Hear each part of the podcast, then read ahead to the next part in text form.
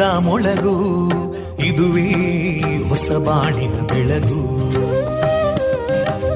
ಪಾಂಚಜನ್ಯದ ಮೊಳಗು ಇದುವೇ ಹೊಸ ಬಾಳಿನ ಬೆಳಗು. ಜನಮಾನಸವ ಅರಳಿಸುವಂತ ಅರಳಿಸುವಂತ. ಜನಮಾನಸವ ಅರಳಿಸುವಂತ ವಿವೇಕವ ದುಃಖಗಳಿಗೆ ತಾಕೊರಳಾಗುವ ನೆಲ ಪ್ರೀತಿಯದಿ ಮೊಳಗು. ಇದುವೇ ಹೊಸ ಬಾಣಿನ ಬೆಳಗು. ಇದುವೇ ಪಾಂಚಜನ್ಯದ ಮೊಳಗು. ಇದುವೇ ಪಾಂಚಜನ್ಯದ ಮೊಳಗು. ವಿವೇಕಾನಂದ ವಿದ್ಯಾವರ್ಧಕ ಸಂಘ ಪ್ರವರ್ತಿತ ರೇಡಿಯೋ ಪಾಂಚಜನ್ಯ. ಇದು ಜೀವ ಜೀವದ ಸ್ವರ ಸಂಚಾರ. ತೊಂಬತ್ತು ಬಿಂದು ಎಂಟು ಸ್ವರ ತರಾಂಗಗಳಲ್ಲಿ ಈ ಹೊತ್ತಿನ ಪ್ರಸಾರ ಕಾರ್ಯಕ್ರಮವನ್ನ ಆರಂಭಿಸುತ್ತಿದ್ದೇವೆ. ಆತ್ಮೀಯ ಶ್ರೋತೃ ಬಾಂಧವರಿಗೆ ರೇಡಿಯೋ ಪಾಂಚಜನ್ಯ ಸಮುದಾಯ ಬಾನುಲಿ ಕೇಂದ್ರ ಬಳಗದ ಪರವಾಗಿ ನಾನು ತೇಜಸ್ವಿನಿ ಮಾಡುವ ಪ್ರೀತಿಪೂರ್ವಕ ನಮಸ್ಕಾರಗಳು.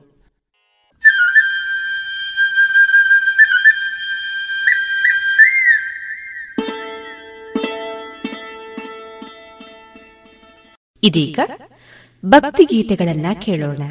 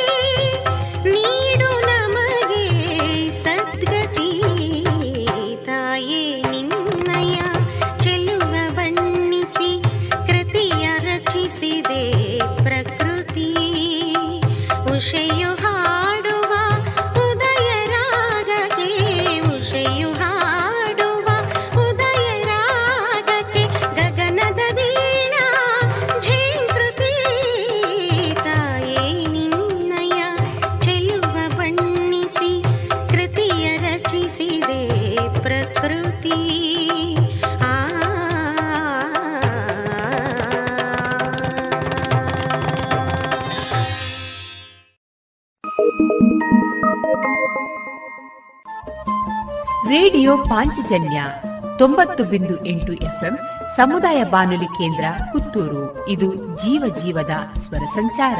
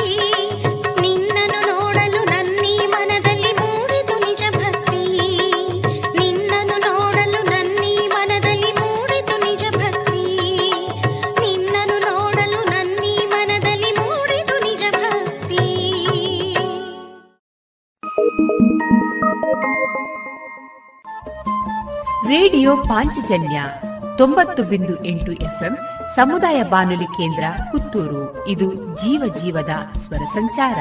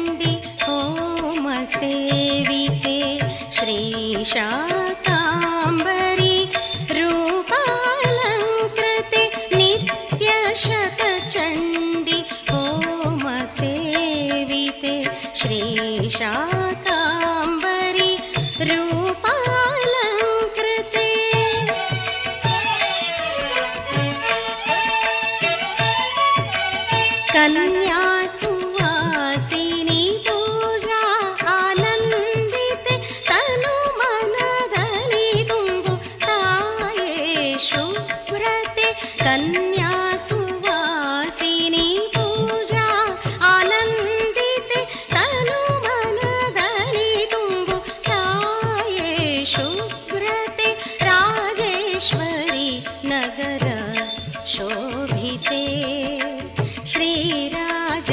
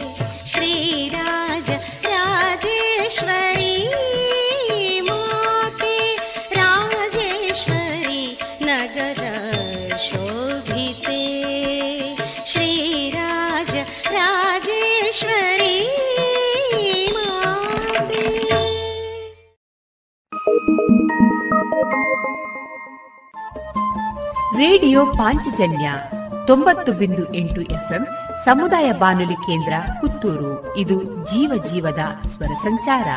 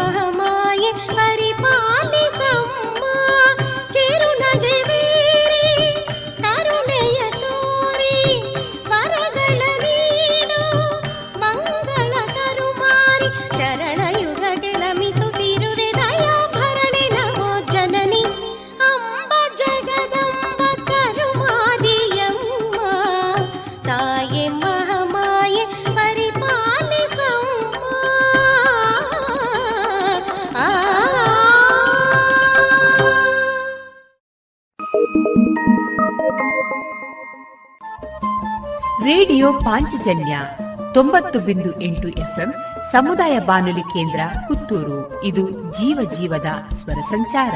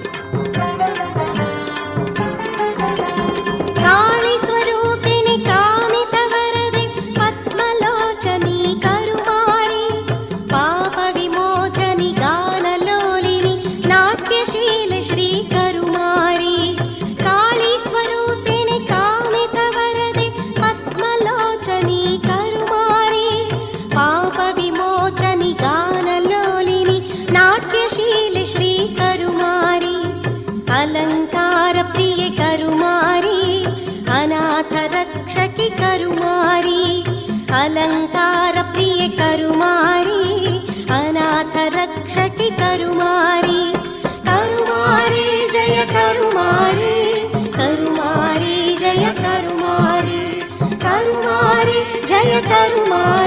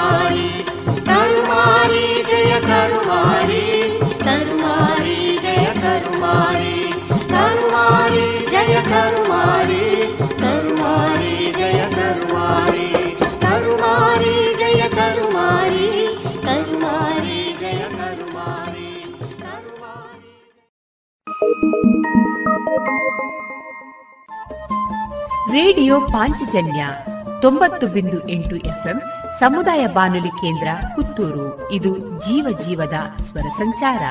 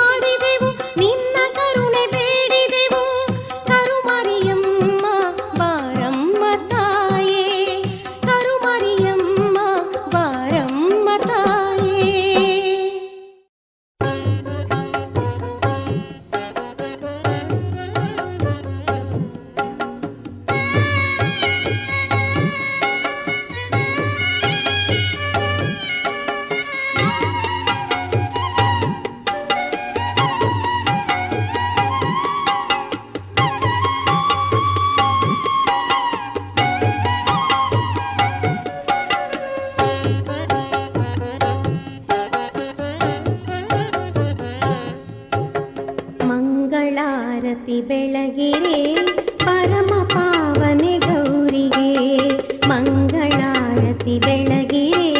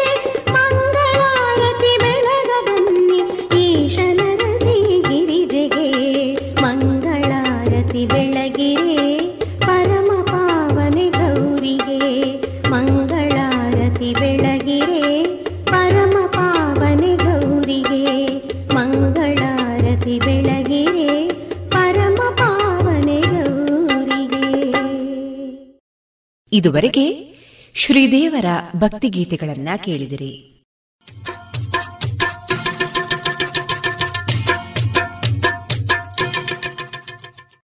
ಮಾರುಕಟ್ಟೆ ಧಾರಣೆ ಇಂತಿದೆ. ಹೊಸ ಅಡಿಕೆ ನಾಲ್ಕುನೂರ ಹತ್ತರಿಂದ ನಾಲ್ಕುನೂರ ಅರವತ್ತ ಐದು ಹಳೆ ಅಡಿಕೆ ನಾಲ್ಕುನೂರ ಎಂಬತ್ತ ಐದರಿಂದ ಐನೂರ ಐದು ಡಬಲ್ ಚೋಲ್ ನಾಲ್ಕುನೂರ ಎಂಬತ್ತ ಐದರಿಂದ ಐನೂರ ಐದು ಪಟೋರ ಇನ್ನೂರ ಎಂಬತ್ತರಿಂದ ಮುನ್ನೂರ ಎಂಬತ್ತು ಉಳ್ಳಿಗಡ್ಡೆ ನೂರ ಇಪ್ಪತ್ತ ಐದರಿಂದ ಇನ್ನೂರ ತೊಂಬತ್ತು ಕರಿಗೋಟು ಇನ್ನೂರ ಇಪ್ಪತ್ತರಿಂದ ಮುನ್ನೂರು, ಕಾಳುಮೆಣಸು ಮುನ್ನೂರ ಐವತ್ತರಿಂದ ನಾಲ್ಕುನೂರ ಐದು ಒಣಕೊಕ್ಕೋ ನೂರ ನಲವತ್ತರಿಂದ ನೂರ ಎಂಬತ್ತ ಮೂರು ಹಸಿಕೊಕ್ಕೋ ಮೂವತ್ತ ಐದರಿಂದ ನಲವತ್ತ ಐದು ರಬ್ಬರ್ ಧಾರಣೆ ಗ್ರೇಡ್ ನೂರ ಎಪ್ಪತ್ತ ಏಳು ರೂಪಾಯಿ ಐವತ್ತು ಪೈಸೆ, ಲಾಟ್ ನೂರ ಅರವತ್ತ ಎಂಟು ರೂಪಾಯಿ, ಸ್ಕ್ರ್ಯಾಪ್ ನೂರ ಏಳರಿಂದ ನೂರ ಹದಿನೈದು ರೂಪಾಯಿ. Just-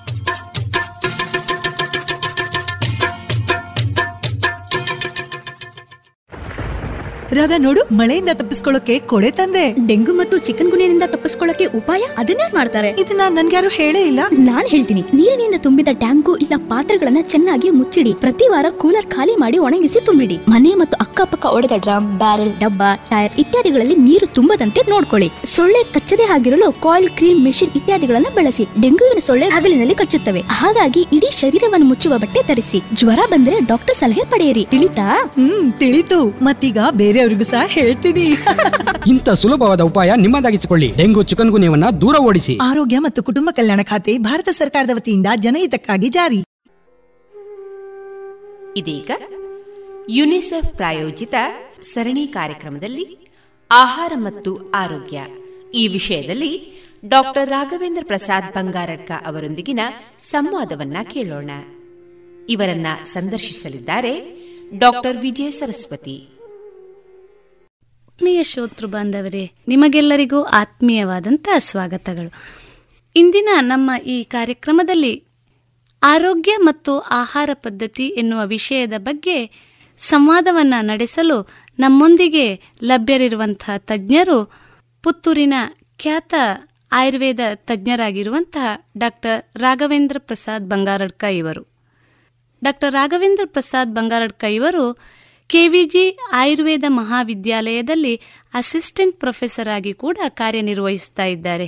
ಪುರುಷರ ಕಟ್ಟೆ ಸಮೀಪದ ಪ್ರಸಾದ್ ಆಯುರ್ವೇದ ಚಿಕಿತ್ಸಾಲಯದಲ್ಲಿ ಚಿಕಿತ್ಸೆಗೆ ಲಭ್ಯರಿರುವಂತಹ ಶ್ರೀಯುತರು ಹಲವಾರು ಆರೋಗ್ಯ ಲೇಖನಗಳನ್ನು ಬರೆಯುವುದರ ಮೂಲಕ ಜನಜಾಗೃತಿಯನ್ನು ಕೂಡ ಮೂಡಿಸ್ತಾ ಬರ್ತಾ ಇದ್ದಾರೆ.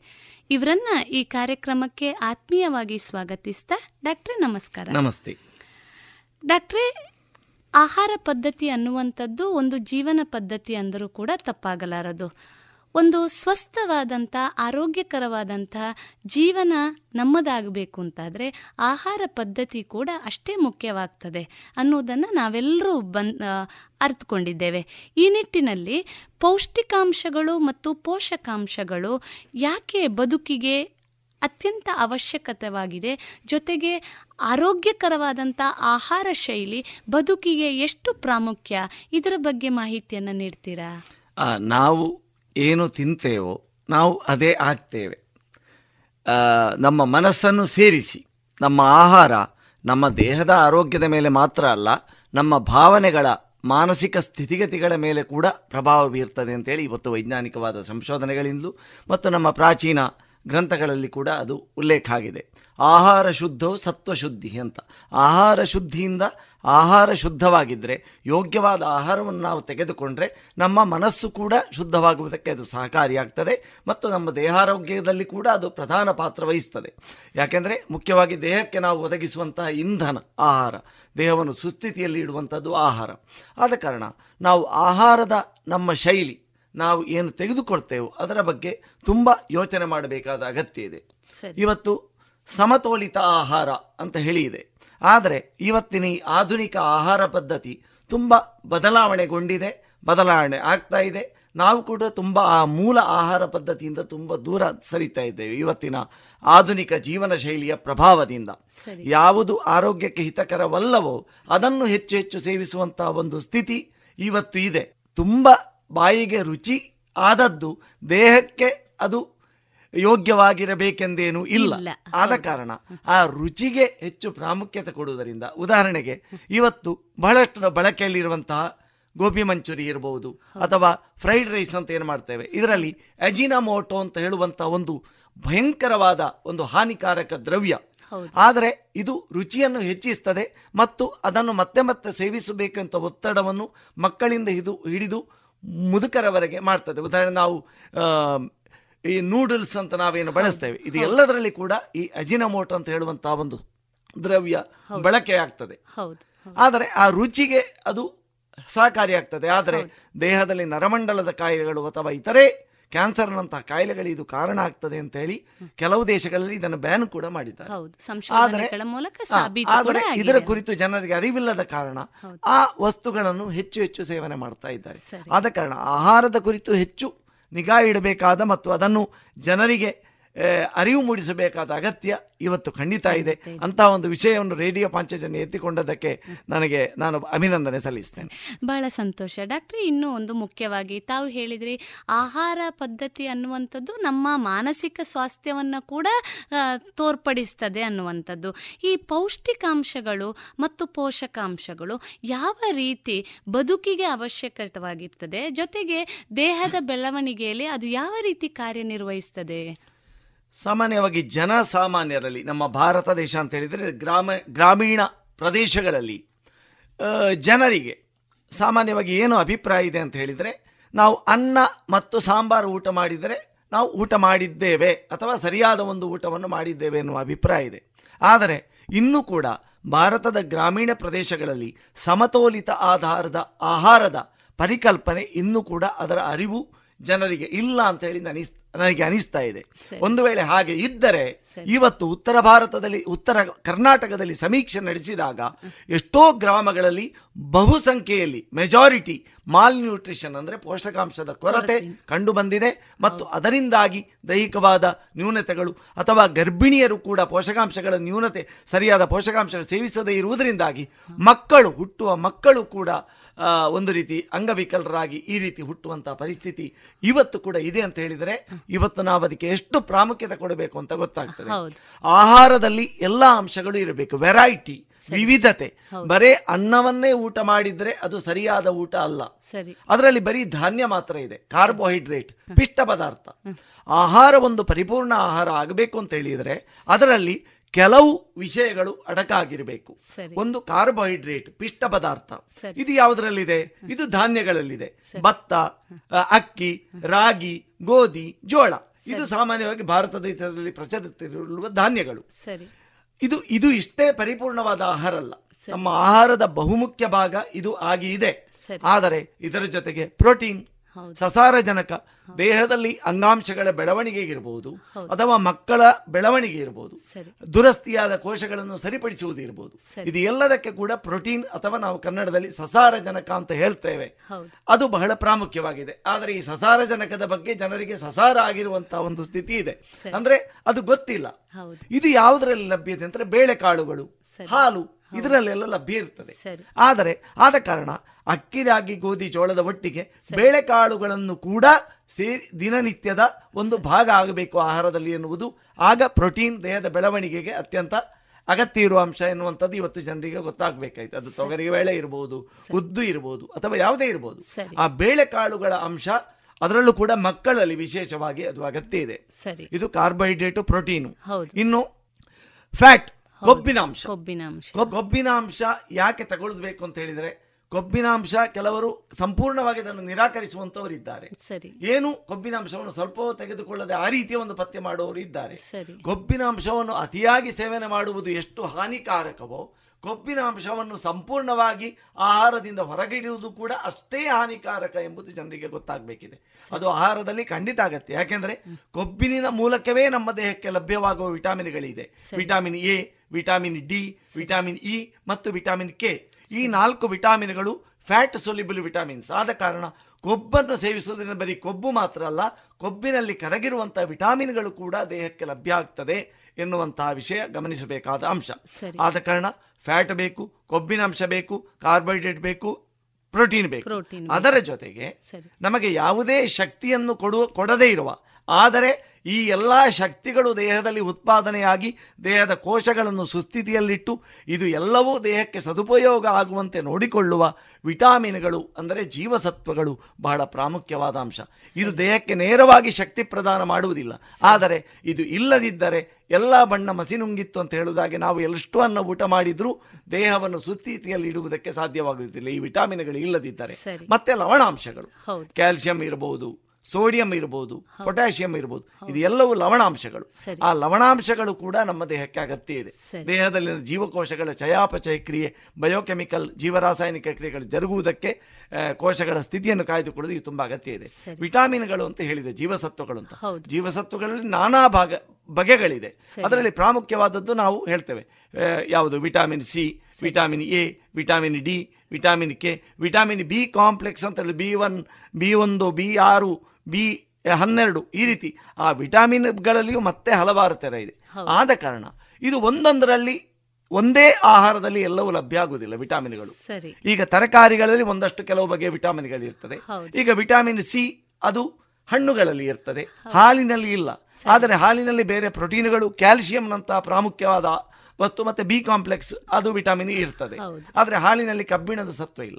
ಆಗ ಕಬ್ಬಿಣದ ಸತ್ವವನ್ನು ನೀವು ಸೊಪ್ಪು ತರಕಾರಿಗಳನ್ನು ಸೇವನೆ ಮಾಡುವುದರ ಮೂಲಕ ಅದನ್ನು ದೇಹಕ್ಕೆ ಪೂರೈಸಬೇಕಾಗ್ತದೆ. ಆದ ಕಾರಣ ಆಹಾರದಲ್ಲಿ ವೈವಿಧ್ಯವನ್ನು ಇಟ್ಟುಕೊಳ್ಳುವುದು ನಿಜವಾಗಿ ನಾವು ದೇಹಕ್ಕೆ ಸರಿಯಾದ ಆಹಾರ ಸಮತೋಲಿತವಾದ ಆಹಾರವನ್ನು ಪೂರೈಕೆ ಮಾಡ್ತಾ ಇದ್ದೇವೆ ಅಂತ ಹೇಳಿ ಆಗ ತಿಳ್ಕೊಳ್ಬೇಕಾಗ್ತದೆ. ಒಂದೇ ಬಗೆಯ ಆಹಾರವನ್ನು ನಾವು ಕಡಿಮೆ ಸೇವಿಸಿದ್ರು ಹೆಚ್ಚು ಸೇವಿಸಿದ್ರು ಅದು ಸಮತೋಲಿತವಾದ ಅಥವಾ ಪರಿಪೂರ್ಣವಾದ ಆಹಾರ ಆಗುವುದಿಲ್ಲ. ಎನ್ನುವುದು ನಾವು ನೆನಪಿನ ಇಟ್ಟುಕೊಳ್ಳಬೇಕಾದ ಅಂಶ. ಆದ ಕಾರಣ ವಿಟಾಮಿನ್ಗಳು ಇತ್ಯಾದಿಗಳಿಗೆಲ್ಲವೂ ಲಭ್ಯ ಆಗುವುದಕ್ಕೆ ನಾವು ಸಾಮಾನ್ಯವಾಗಿ ಹೇಳುವುದಿದ್ರೆ ಎಲ್ಲ ತಾಂತ್ರಿಕ ಪರಿಭಾಷೆಗಳನ್ನು ಬಿಟ್ಟು ಧಾನ್ಯ ಇರಲಿ ಸರಿ. ಬೇಳೆಕಾಳು ಇರಲಿ ಸರಿ. ತುಪ್ಪ ಅಥವಾ ಹಾಲು ಅದು ಕೊಬ್ಬಿನಾಂಶದಿಂದ ಕೂಡಿದ್ದು. ಅದು ಇರಲಿ ಹೈನು ಉತ್ಪನ್ನ. ಸರಿ. ಡೈರಿ ಪ್ರಾಡಕ್ಟ್ ಹಾಲು ಮಜ್ಜಿಗೆ ಹೌದು. ಮೊಸರು ಇದು ಇರಲಿ. ಸರಿ. ಅಷ್ಟೇ ಅಲ್ಲದೆ ಸೊಪ್ಪು ತರಕಾರಿಗಳು ಹೌದು. ಬಗೆ ಬಗೆಯ ತರಕಾರಿಗಳು. ದಿನಾಲು ಒಂದೇ ತರಕಾರಿ ಅಲ್ಲ ಬೇರೆ ಬೇರೆ ತರಕಾರಿಗಳು ಬೇರೆ ಬೇರೆ ಬಗೆಯ ಸೊಪ್ಪುಗಳು ಮತ್ತು ಹಣ್ಣು ಹಂಪಲುಗಳು. ಬೇಳೆಕಾಳುಗಳು. ಇಷ್ಟು ಇದ್ರೆ ಅದು ಎಲ್ಲವನ್ನು ಒಳಗೊಂಡಿದ್ರೆ ಆಗ ಅದು ಪರಿಪೂರ್ಣವಾದ ಆಹಾರ ಅಂತ. ಹೇಳ್ಬೋದು. ಈಗ ತಾಂತ್ರಿಕ ಪರಿಭಾಷೆಯನ್ನು ಬಿಟ್ಟೊಬ್ಬ ಸಾಮಾನ್ಯ ವ್ಯಕ್ತಿಗೆ ನಾವು ಹೇಳುವುದಿದ್ರೆ ಸರಿ. ಇಷ್ಟು ಅಂಶಗಳು ನಿನ್ನ ದಿನನಿತ್ಯದ ಅಥವಾ ಪ್ರತಿ ಹೊತ್ತಿನ ಆಹಾರದಲ್ಲಿ ಇದ್ರೆ. ನಿನ್ನ ಆಹಾರ ಸರಿ ಉಂಟು ಅಂತ ಅರ್ಥ ಅಂತ ಹೇಳಿ ನಾವು ಹೇಳಬಹುದು ಬಹಳ ಉಪಯುಕ್ತವಾದಂತ ಮಾಹಿತಿಯನ್ನು ನೀಡಿದಿರಿ ಡಾಕ್ಟ್ರೆ. ಯಾಕೆಂದ್ರೆ ಸಮತೋಲಿತ ಆಹಾರವನ್ನ ತೆಗೆದುಕೊಂಡಂತ ವ್ಯಕ್ತಿಯ ಜೀವನ ಕೂಡ ಸಮತೋಲನದಲ್ಲಿ ಸಾಗ್ತಾ ಹೋಗ್ತದೆ ಅಂತ ನಾವು ತಿಳ್ಕೊಳ್ಳಬಹುದು ಅಲ್ವಾ ಡಾಕ್ಟ್ರೆ? ಬಹಳ ಮುಖ್ಯ. ಇನ್ನೂ ಒಂದು ಡಾಕ್ಟ್ರೆ ಮುಖ್ಯವಾಗಿ ಪೌಷ್ಟಿಕಾಂಶದ ಕೊರತೆಯಿಂದ ಕಂಡು ಬರಬಹುದಾದಂತಹ ದೈಹಿಕ ಸಮಸ್ಯೆಗಳು ಯಾವುದು ಅಥವಾ ನ್ಯೂನ್ಯತೆಗಳು ಯಾವುದು? ತಾವು ಆಗ್ಲೇ ಉಲ್ಲೇಖ ಮಾಡಿದ್ರಿ ಗರ್ಭಿಣಿ ಸ್ತ್ರೀ ಒಳ್ಳೆಯ ಆಹಾರವನ್ನ ತೆಗೆದುಕೊಂಡು ಇಲ್ಲದಿದ್ದಂಥ ಸಂದರ್ಭದಲ್ಲಿ ಹುಟ್ಟುವ ಮಗುವಿಗೆ ಸಮಸ್ಯೆಗಳು ಬರಬಹುದು ನ್ಯೂನತೆಗಳು ಉಂಟಾಗಬಹುದು. ಅದೇ ರೀತಿಯಲ್ಲಿ ಬೆಳೆಯುವ ಮಕ್ಕಳಲ್ಲಿ ಏನೋ ಒಂದಿಷ್ಟು ಪೌಷ್ಟಿಕಾಂಶದ ಕೊರತೆಯಿಂದ ದೈಹಿಕ ಬೆಳವಣಿಗೆಯಲ್ಲಿ ಕೂಡ ಎಲ್ಲೋ ಕುಂಠಿತ ಆಗುವಂತ ಸಾಧ್ಯತೆಗಳು ಕೂಡ ಇದೆ. ಯಾವ ರೀತಿಯಾದಂತಹ ದೈಹಿಕ ಸಮಸ್ಯೆಗಳು ಜೊತೆಗೆ ದೈಹಿಕ ನ್ಯೂನತೆಗಳು ಕಂಡು ಬರಬಹುದು ಇದರ ಬಗ್ಗೆ ಮಾಹಿತಿಯನ್ನು ನೀಡ್ತೀರಾ? ಕೂಡ ಒಂದು ವಿಸ್ತಾರವಾದ ವಿಷಯ. ಅಂದ್ರೆ ಒಂದೊಂದು ಇದರ ಕೊರತೆಯಿಂದಲೂ ಒಂದೊಂದು ಕಾಯಿಲೆಗಳು ಅಷ್ಟು ಅಸಂಖ್ಯಾತ ಕಾಯಿಲೆಗಳ ಒಂದು ಪಟ್ಟಿಯನ್ನೇ ನಾನು ಹೇಳಬಹುದು ಆದರೆ ಪ್ರಾಮುಖ್ಯವಾಗಿ ನಾವು ಹೇಳುವುದಿದ್ರೆ ನಮ್ಮ ಇಲ್ಲಿ ಭಾರತ ದೇಶದಲ್ಲಿ ಸಾಮಾನ್ಯವಾಗಿ ಕಂಡುಬರುವ ಕೆಲವೊಂದು ಸಂಗತಿಗಳು. ಉದಾಹರಣೆಗೆ ಎಲುಬು ಮೂಳೆಗಳು ಮೆತ್ತಗಾಗುವುದು ಮೂಳೆಗಳ ಸಾಂದ್ರತೆ ಕಡಿಮೆ ಆಗುವುದು. ಯಾಕೆಂತ ಹೇಳಿದರೆ ನಮ್ಮಲ್ಲಿ ಕ್ಯಾಲ್ಸಿಯಂ ರಿಚ್ ಇರುವಂತಹ ಆಹಾರವನ್ನು ಸೇವಿಸದೇ ಇರುವುದು ಇದಕ್ಕೆ ಮುಖ್ಯ ಕಾರಣ. ಹಳ್ಳಿ ಪ್ರದೇಶಗಳಲ್ಲಿ ಇವತ್ತು ಕೂಡ ನಾನು ಬಹಳಷ್ಟು ರೋಗಿಗಳಿಗೆ ಕೇಳುವಾಗ ಬಹಳಷ್ಟು ಜನ ಹಾಲು ಕುಡಿಯುವುದಿಲ್ಲ. ಹಾಲು ಕುಡಿಯದೇ ಇದ್ದಾಗ ಈಗ ಮಕ್ಕಳಲ್ಲಿ ಹಾಲು ಕುಡಿಯದಿದ್ದಾಗ ಅವರಿಗೆ ಅಗತ್ಯವಿರುವ ಪ್ರೋಟೀನ್ ಕೂಡ ವಂಚಿತ ಆಗ್ತಾರೆ ಅವರು ಕ್ಯಾಲ್ಸಿಯಂ ಕಡಿಮೆ ಆಗ್ತದೆ. ಆಗ ಮೂಳೆಗಳ ದೌರ್ಬಲ್ಯ ಉಂಟಾಗ್ತದೆ. ಮಕ್ಕಳಲ್ಲಿ ಬೆಳವಣಿಗೆ ಕುಂಠಿತ ಆಗ್ತದೆ ಮತ್ತು ಅದರ ಜೊತೆಗೆ ವಿಟಮಿನ್ ಡಿ ತ್ರೀ ಅಂತ ಬೇಕು. ಆ ವಿಟಮಿನ್ ಡಿ ತ್ರೀ ನಮಗೆ ಸರಿಯಾಗಿ ಪೂರೈಕೆ ಆಗದೇ ಇದ್ದಾಗ ಆಗ ಮೂಳೆಗಳ ಬೆಳವಣಿಗೆ ಸರಿಯಾಗಿ ಆಗುವುದಿಲ್ಲ. ಆ ಕ್ಯಾಲ್ಸಿಯಂ ನಾವು ತಗೊಂಡ್ರೂ ಅದು ರಕ್ತಕ್ಕೆ ಸೇರುವುದಿಲ್ಲ ಮತ್ತು ದೇಹದಲ್ಲಿ ಬಳಕೆ ಆಗುವುದಿಲ್ಲ. ಆದ ಕಾರಣ ವಿಟಮಿನ್ ಡಿ ತ್ರೀ ಮತ್ತು ಕ್ಯಾಲ್ಸಿಯಂ ಎರಡೂ ಕೂಡ ದೇಹಕ್ಕೆ ಲಭ್ಯತೆ ಒದಗಬೇಕಾಗ್ತದೆ. ಆದ ಕಾರಣ ಹೈನು ಉತ್ಪನ್ನಗಳಲ್ಲಿ ಕ್ಯಾಲ್ಸಿಯಂ ಪ್ರಧಾನವಾಗಿ ಸಿಗ್ತದೆ. ಬೇರೆ ವಸ್ತುಗಳಲ್ಲೂ ಸ್ವಲ್ಪ ಸ್ವಲ್ಪ ಇದೆ ಅದು ಮುಖ್ಯವಾಗಿ ಹೈನು ಉತ್ಪನ್ನಗಳಲ್ಲಿ. ಇನ್ನು ನಾವು ಸೊಪ್ಪು ತರಕಾರಿಗಳನ್ನು ಸೇವಿಸದಿದ್ದರೆ ಆಗ ಕಬ್ಬಿಣದ ಸತ್ವದ ನ್ಯೂನತೆ ಆಗ್ತದೆ. ಆಗ ರಕ್ತಹೀನತೆ ಅಂತೇಳಿ ಉಂಟಾಗ್ತದೆ. ಮುಖ್ಯವಾಗಿ ಗರ್ಭಿಣಿಯರಲ್ಲಿ ಇದು ರಕ್ತಹೀನತೆ ಇದ್ದರೆ ಆಗ ಮಗುವಿನ ಮೇಲೂ ಅದು ಪರಿಣಾಮ ಆಗ್ತದೆ. ಕಬ್ಬಿಣದ ಸತ್ವಕ್ಕೆ ನಾವು ಸೊಪ್ಪು ತರಕಾರಿಗಳನ್ನು ಆಹಾರದ ಮುಖ್ಯ ಭಾಗವನ್ನಾಗಿ ನಾವು ಇಟ್ಕೊಳ್ಬೇಕಾಗ್ತದೆ ಆಹಾರದ ಜೊತೆಗೆ. ಇನ್ನು ಪ್ರೋಟೀನ್. ಪ್ರೋಟೀನ್ ಅಂಶಗಳ ಕಮ್ಮಿ ಆದರೆ ದೇಹದ ಬೆಳವಣಿಗೆ ಕುಂಠಿತ ಆಗುವುದು ಅಥವಾ ದೇಹಗಳ ದುರಸ್ತಿ ಸರಿಯಾಗದೇ ಇರುವುದು. ಬೇರೆ ಬೇರೆ ಅದನ್ನು ವೈದ್ಯಕೀಯ ಪರಿಭಾಷೆಗಳಲ್ಲಿ ಉಲ್ಲೇಖಿಸಿದ್ದಾರೆ. ಮತ್ತೆ ನಾವು ವಿಟಾಮಿನ್ ಎ ಅಂತ ಹೇಳೋದು ಕಮ್ಮಿ ಆದರೆ ಕಣ್ಣಿನ ದೌರ್ಬಲ್ಯ ದೃಷ್ಟಿದೋಷ. ಹೌದು. ಕಣ್ಣಿನ ರೆಟಿನ ಪದರದ ಆರೋಗ್ಯವಾಗಿ ನರ ಆ ನರಪದರ ಆರೋಗ್ಯವಾಗಿರುವುದಕ್ಕೆ ವಿಟಾಮಿನ್ ಎ ಬೇಕು. ಆ ವಿಟಾಮಿನ್ ಎ ಕೊರತೆಯಿಂದ ದೃಷ್ಟಿಯ ತೊಂದರೆ ಉಂಟಾಗ್ತದೆ. ಹೀಗೆ ಬೇರೆ ಬೇರೆ ವಿಷಯದಲ್ಲಿ ಆ ಬಿ ಕಾಂಪ್ಲೆಕ್ಸ್ ಅದರಲ್ಲಿ ಗುಂಪಿನ ಉತ್ಪನ್ನ ಇದು ವಿಟಾಮಿನ್ಗಳು ಕಡಿಮೆ ಆದರೆ ಆಗ ಚರ್ಮ ರೋಗಗಳು ಕಾಣಿಸಿಕೊಳ್ಬಹುದು ನಮ್ಮ ಜೀರ್ಣಾಂಗ ವ್ಯೂಹದ ತೊಂದರೆಗಳು ಕಾಣಿಸಿಕೊಳ್ಬಹುದು ಶ್ವಾಸಕೋಶದ ತೊಂದರೆಗಳು ಕಾಣಿಸಿಕೊಳ್ಳಬಹುದು. ಈ ರೀತಿ ಬೇರೆ ಬೇರೆ ಸಮಸ್ಯೆಗಳು ಕಾಣಿಸಿಕೊಳ್ಳಿ ಒಟ್ಟಾರೆಯಾಗಿ ಹೇಳುವುದಾದರೆ ಬಹುಶಃ ಒಂದು ಆರೋಗ್ಯಕರ ವ್ಯಕ್ತಿ ಆರೋಗ್ಯಕರವಾಗಿ ಇರಬೇಕು ಅಂತಾದ್ರೆ ಉತ್ತಮವಾದಂತಹ ಆಹಾರ ಪದ್ಧತಿ ಅತ್ಯಂತ ಮುಖ್ಯ ಅಂತ ತಾವು ಹೇಳ್ತಾ ಇದ್ದೀರಿ. ಮೊದಲ ಆದ್ಯತೆ. ಆಗಿರ್ಬೇಕಾಗ್ತದೆ. ಯಾಕೆಂದ್ರೆ ಎಲ್ಲೋ ಒಂದು ರೀತಿಯಲ್ಲಿ ಆಹಾರ ಪದ್ಧತಿ ಅನಿಯಮಿತವಾಗಿ ಇದ್ದಾಗ ಅಥವಾ ಅಸತ್ ಸಮತೋಲನದಲ್ಲಿ ಇದ್ದಾಗ ದೇಹದ ಆರೋಗ್ಯದಲ್ಲಿ ಕೂಡ ಅದು ಪರಿಣಾಮವನ್ನು ಬೀರ್ತದೆ ಅಂತ ತಾವು ಹೇಳ್ತೀರಿ ಅಲ್ವಾ ಡಾಕ್ಟರ್? ಆಹಾರದಲ್ಲಿ ವೈವಿಧ್ಯತೆ. ಒಳಗೊಂಡಿರಬೇಕು ಒಳಗೊಂಡಿರ್ಬೇಕಾಗ್ತದೆ. ಜೊತೆಗೆ ಅದು ಆಸಿಡಿಟಿ ಅಂತ ಸಮಸ್ಯೆ ತಲೆನೋವಿನಂತ ಸಮಸ್ಯೆ ತಲೆ ಸುತ್ತುವಂತ ಸಮಸ್ಯೆ ಇಂಥ ಕಾಯಿಲೆಗಳು ಅಥವಾ ಸಮಸ್ಯೆಗಳು ಕೂಡ ಕಂಡು ಬರುವಂತ ಸಾಧ್ಯತೆ ಇವತ್ತು ಅಷ್ಟೇ ಅಲ್ಲ. ಇವತ್ತು ರಕ್ತದೊತ್ತಡ ಬಹಳ ವ್ಯಾಪಕವಾಗಿದೆ. ರಕ್ತದೊತ್ತಡ ವ್ಯಾಪಕವಾಗಿದೆ ಯಾಕೆ ಅಂತ ವಿಶ್ವ ಆರೋಗ್ಯ ಸಂಸ್ಥೆ ಅದರ ಬಗ್ಗೆ ಸಮೀಕ್ಷೆ ನಡೆಸಿದಾಗ ಇವತ್ತು ನಾವು ಉಪ್ಪಿನ ಅಂಶವನ್ನು ಬಹಳ ಜಾಸ್ತಿ ಸೇವನೆ ಮಾಡ್ತಾ ಇದ್ದೇವೆ. ದಿನದ ಅಗತ್ಯಕ್ಕಿಂತ ಜಾಸ್ತಿ ದೇಹಕ್ಕೆ ಉಪ್ಪಿನ ಅಂಶ ಹೋಗ್ತಾ ಇದೆ. ಅದು ಬೇರೆ ಬೇರೆ ರೀತಿಗಳಲ್ಲಿ ಇರ್ಬೋದು. ಜಂಕ್ ಫುಡ್ಗಳಲ್ಲಿ ರೆಡಿಮೇಡ್ ಫುಡ್ಗಳಲ್ಲಿ ಇರ್ಬೋದು. ಜಂಕ್ ಫುಡ್ಗಳಲ್ಲಿ ಇರ್ಬೋದು. ಅಥವಾ ನಾವೇ ಊಟ ಮಾಡುವಾಗ ಎಕ್ಸ್ಟ್ರಾ ಹಾಕಿಸಿಕೊಳ್ಳುವಂತಹ ಉಪ್ಪಿನಲ್ಲಿ ಇರಬಹುದು ಹೌದು. ಆದ ಕಾರಣ ಒಂದು ಸಣ್ಣ ವಿಷಯ ಕೂಡ. ಉಪ್ಪು ಏನು ಖರ್ಚು ಇಲ್ಲದೆ ನಮಗೆ ವೆಚ್ಚ ಇಲ್ಲದೆ ಸಿಕ್ಕುವ ವಸ್ತು ಆದರೂ ಕೂಡ ಅಂಥ ಅಂತ ವಸ್ತುವನ್ನು ಕೂಡ ಬಹಳ ನಿಯಮಿತವಾಗಿ ಸೇವಿಸಿದಾಗ ಮಾತ್ರ ನಾವು ಇಂಥ ದೀರ್ಘಕಾಲೀನ ಕಾಯಿಲೆಗಳನ್ನು ತಡೆಗಟ್ಟಬಹುದು. ರಕ್ತದೊತ್ತಡಕ್ಕೆ ಸೋಡಿಯಂ ಅಧಿಕ ಸೇವನೆಯೇ ಕಾರಣ ಹೆಚ್ಚಿನ ಸಂದರ್ಭಗಳಲ್ಲಿ ಕಂಡು ಬಂದಿದೆ. ನನ್ನ ಒಬ್ರು ರೋಗಿಗೆ ನಾನು ಉಪ್ಪು ಕಡಿಮೆ ಮಾಡಲಿಕ್ಕೆ ಹೇಳಿದಾಗ ಅವರ ಬಿ ಪಿ ಕಂಟ್ರೋಲ್ ಆಯಿತು. ಸರಿ. ಬಿ ಪಿ ಇದ್ದವರು ಉಪ್ಪನ್ನು ಕಡಿಮೆ ಸೇವನೆ ಮಾಡಬೇಕು. ಸರಿ. ಅದು ವಿಷಯ ಬಹಳಷ್ಟು ಜನರಿಗೆ ಆ ವಿಚಾರ ಗೊತ್ತಿರುವುದಿಲ್ಲ. ಸೋಡಿಯಂ ಹೆಚ್ಚಿಗೆ ಹೋದಾಗ ಅಥವಾ ಸೋಡಿಯಂ ಕ್ಲೋರೈಡ್ ಲವಣಾಂಶ ಹೋದಾಗ ಹೌದು. ಬಿ ಪಿ ಹೆಚ್ಚಾಗ್ತದೆ ಎನ್ನುವ ವಿಷಯ ಗೊತ್ತಿದ್ದರೆ ಆಗ ಅವರು ಆ ಉಪ್ಪಿನ ಸೇವನೆಯನ್ನು ಕಂಟ್ರೋಲ್ ಮಾಡ್ತಾರೆ. ಇದನ್ನು ಸಮಾಜಕ್ಕೆ ನಾವು ವರ್ಗಾಯಿಸಬೇಕಾಗಿದೆ. ಬಹಳ ಸಂತೋಷ ಡಾಕ್ಟರ್. ಇನ್ನೂ ಒಂದು ಮುಖ್ಯವಾಗಿ ಇವತ್ತಿನ ಆಧುನಿಕ ದಿನದಲ್ಲಿ ಎಲ್ಲೋ ಒಂದು ಜನರಲ್ಲಿ ಒಂದು ಕಲ್ಪನೆ ಇದೆ. ಕೊಬ್ಬು ಆಹಾರವನ್ನು ಸೇವಿಸುವುದರಿಂದ ಬೊಜ್ಜು ಬರ್ತದೆ ಅಥವಾ ಕ್ಯಾಲೋರಿ ಯುಕ್ತವಾದಂಥ ಆಹಾರವನ್ನು ತೆಗೆದುಕೊಳ್ಳಬೇಕು. ತಾವೇ ಹೇಳಿದ ಹಾಗೆ ಏನು ಪೌಷ್ಟಿಕಾಂಶಯುಕ್ತವಾದಂಥ ಖನಿಜ, ಲವಣ ಹೈಬ್ರೋಕಾರ್ಡ್ರೇಟು ಅಥವಾ ಪ್ರೋಟೀನ್ಗಳಿರುವಂಥ ಹಾಲಿರ್ಬೋದು, ತುಪ್ಪ ಇರ್ಬೋದು ಅಥವಾ ಬೆಣ್ಣೆ, ಮೊಸರು ಇತ್ಯಾದಿ. ಇವುಗಳನ್ನು ತೆಗೆದುಕೊಂಡಾಗ ಎಲ್ಲೋ ಬೊಜ್ಜು ಬಂದು ಬಿಡುತ್ತದೆ ಅಥವಾ ಕ್ಯಾಲೋರಿ ಹೆಚ್ಚಾಗ್ತದೆ. ಎಲ್ಲೋ ಒಂದು ರೀತಿಯಲ್ಲಿ ಸೌಂದರ್ಯ ಕಲ್ಪನೆ ಅಂತ ನಾವು ಹೇಳಿದ್ರೂ ಕೂಡ ತಪ್ಪಾಗಲಾರದು. ಈ ನಿಟ್ಟಿನಲ್ಲಿ ಯಾವ ರೀತಿಯ ಆಹಾರವನ್ನು ನಾವು ಸಮತೋಲಿತ ಅಂತ ಕರಿಬಹುದು ಜೊತೆಗೆ ಆ ರೀತಿಯ ಜೀವನ ಶೈಲಿಯನ್ನು ನೋ ರೂಢಿಸಿಕೊಂಡಂತ ಸಂದರ್ಭದವರಿಗೆ ತಾವು ಏನು ಹೇಳ ಬಯಸ್ತೀರಿ? ಈ ಕ್ಯಾಲರಿಯುಕ್ತ ಆಹಾರ ಮತ್ತೆ ಇದೆಲ್ಲ ಇದೆಯಲ್ಲ ಇದು ಒಂದು ರೀತಿಯ ಭ್ರಾಂತಿ ಅಂತ ಹೇಳಿ ನಾನು ಹೇಳಲಿಕ್ಕೆ ಇಷ್ಟಪಡ ನಾನಲ್ಲ ಬಹಳ ಮಂದಿ ಇತ್ತೀಚೆಗಿನ ತಜ್ಞರು ಸಂಶೋಧಕರು ಈ ಕುರಿತ ಅಭಿಪ್ರಾಯ ವ್ಯಕ್ತಪಡಿಸಿದ್ದಾರೆ. ಯಾಕೆಂದ್ರೆ ನಾವು ತುಂಬಾ ಕ್ಯಾಲರಿ ರಿಸ್ಟ್ರಿಕ್ಟ್ ಮಾಡಿ ಬಹಳ ಲೆಕ್ಕ ಆಹಾರ ಎನ್ನುವುದು ಲೆಕ್ಕ ಅಲ್ಲ. ಸರಿ. ಲೆಕ್ಕ ಎಲ್ಲಿರ್ಬೇಕು ಅಂತಂದ್ರೆ ನಮ್ಮ ಮನಸ್ಸಿನಲ್ಲಿ ಇರಬೇಕು ಹೌದು. ನಾವು ಎಷ್ಟು ಆಹಾರ ಒಬ್ಬನಿಗೆ ಬೇಕು ಅಂತ ಹೇಳುವುದನ್ನು ನಾವು ಎಷ್ಟು ಆಹಾರ ಸೇವಿಸಬೇಕು ನಮ್ಮ ಹೊಟ್ಟೆಗೆ ಎಷ್ಟು ಆಹಾರ ಬೇಕು ಅಂತ ಹೇಳುದು ಅದು ಒಬ್ಬನಿಗೆ ಇರುವ ಆಹಾರದ ಅಗತ್ಯ ಮತ್ತೊಬ್ಬನದ್ದಲ್ಲ ಅವನ ದೇಹದ ವೈವಿಧ್ಯತೆ ಅವನ ದೇಹ ಪ್ರಕೃತಿ ಇದು ಎಲ್ಲವನ್ನು ಹೊಂದಿಕೊಂಡು ಅವನ ಆರೋಗ್ಯ ಸ್ಥಿತಿ ವಯಸ್ಸು ಇದು ಎಲ್ಲವನ್ನು ಹೊಂದಿಕೊಂಡು ಅವನ ಆಹಾರದ ಅಗತ್ಯವನ್ನು ತೀರ್ಮಾನ ಮಾಡಬೇಕಾಗ್ತದೆ. ಆದ ಕಣಿ ಕ್ಯಾಲೋರಿ ಅಂತ ಹೇಳಿದರೆ ಎಲ್ಲರಿಗೆ ಒಂದೇ ರೀತಿಯ ಒಂದು ಸೆಟ್ ಆದ ಒಂದು ಮಾದರಿ. ಅದು ಅಷ್ಟು ಹೊಂದುವುದಿಲ್ಲ.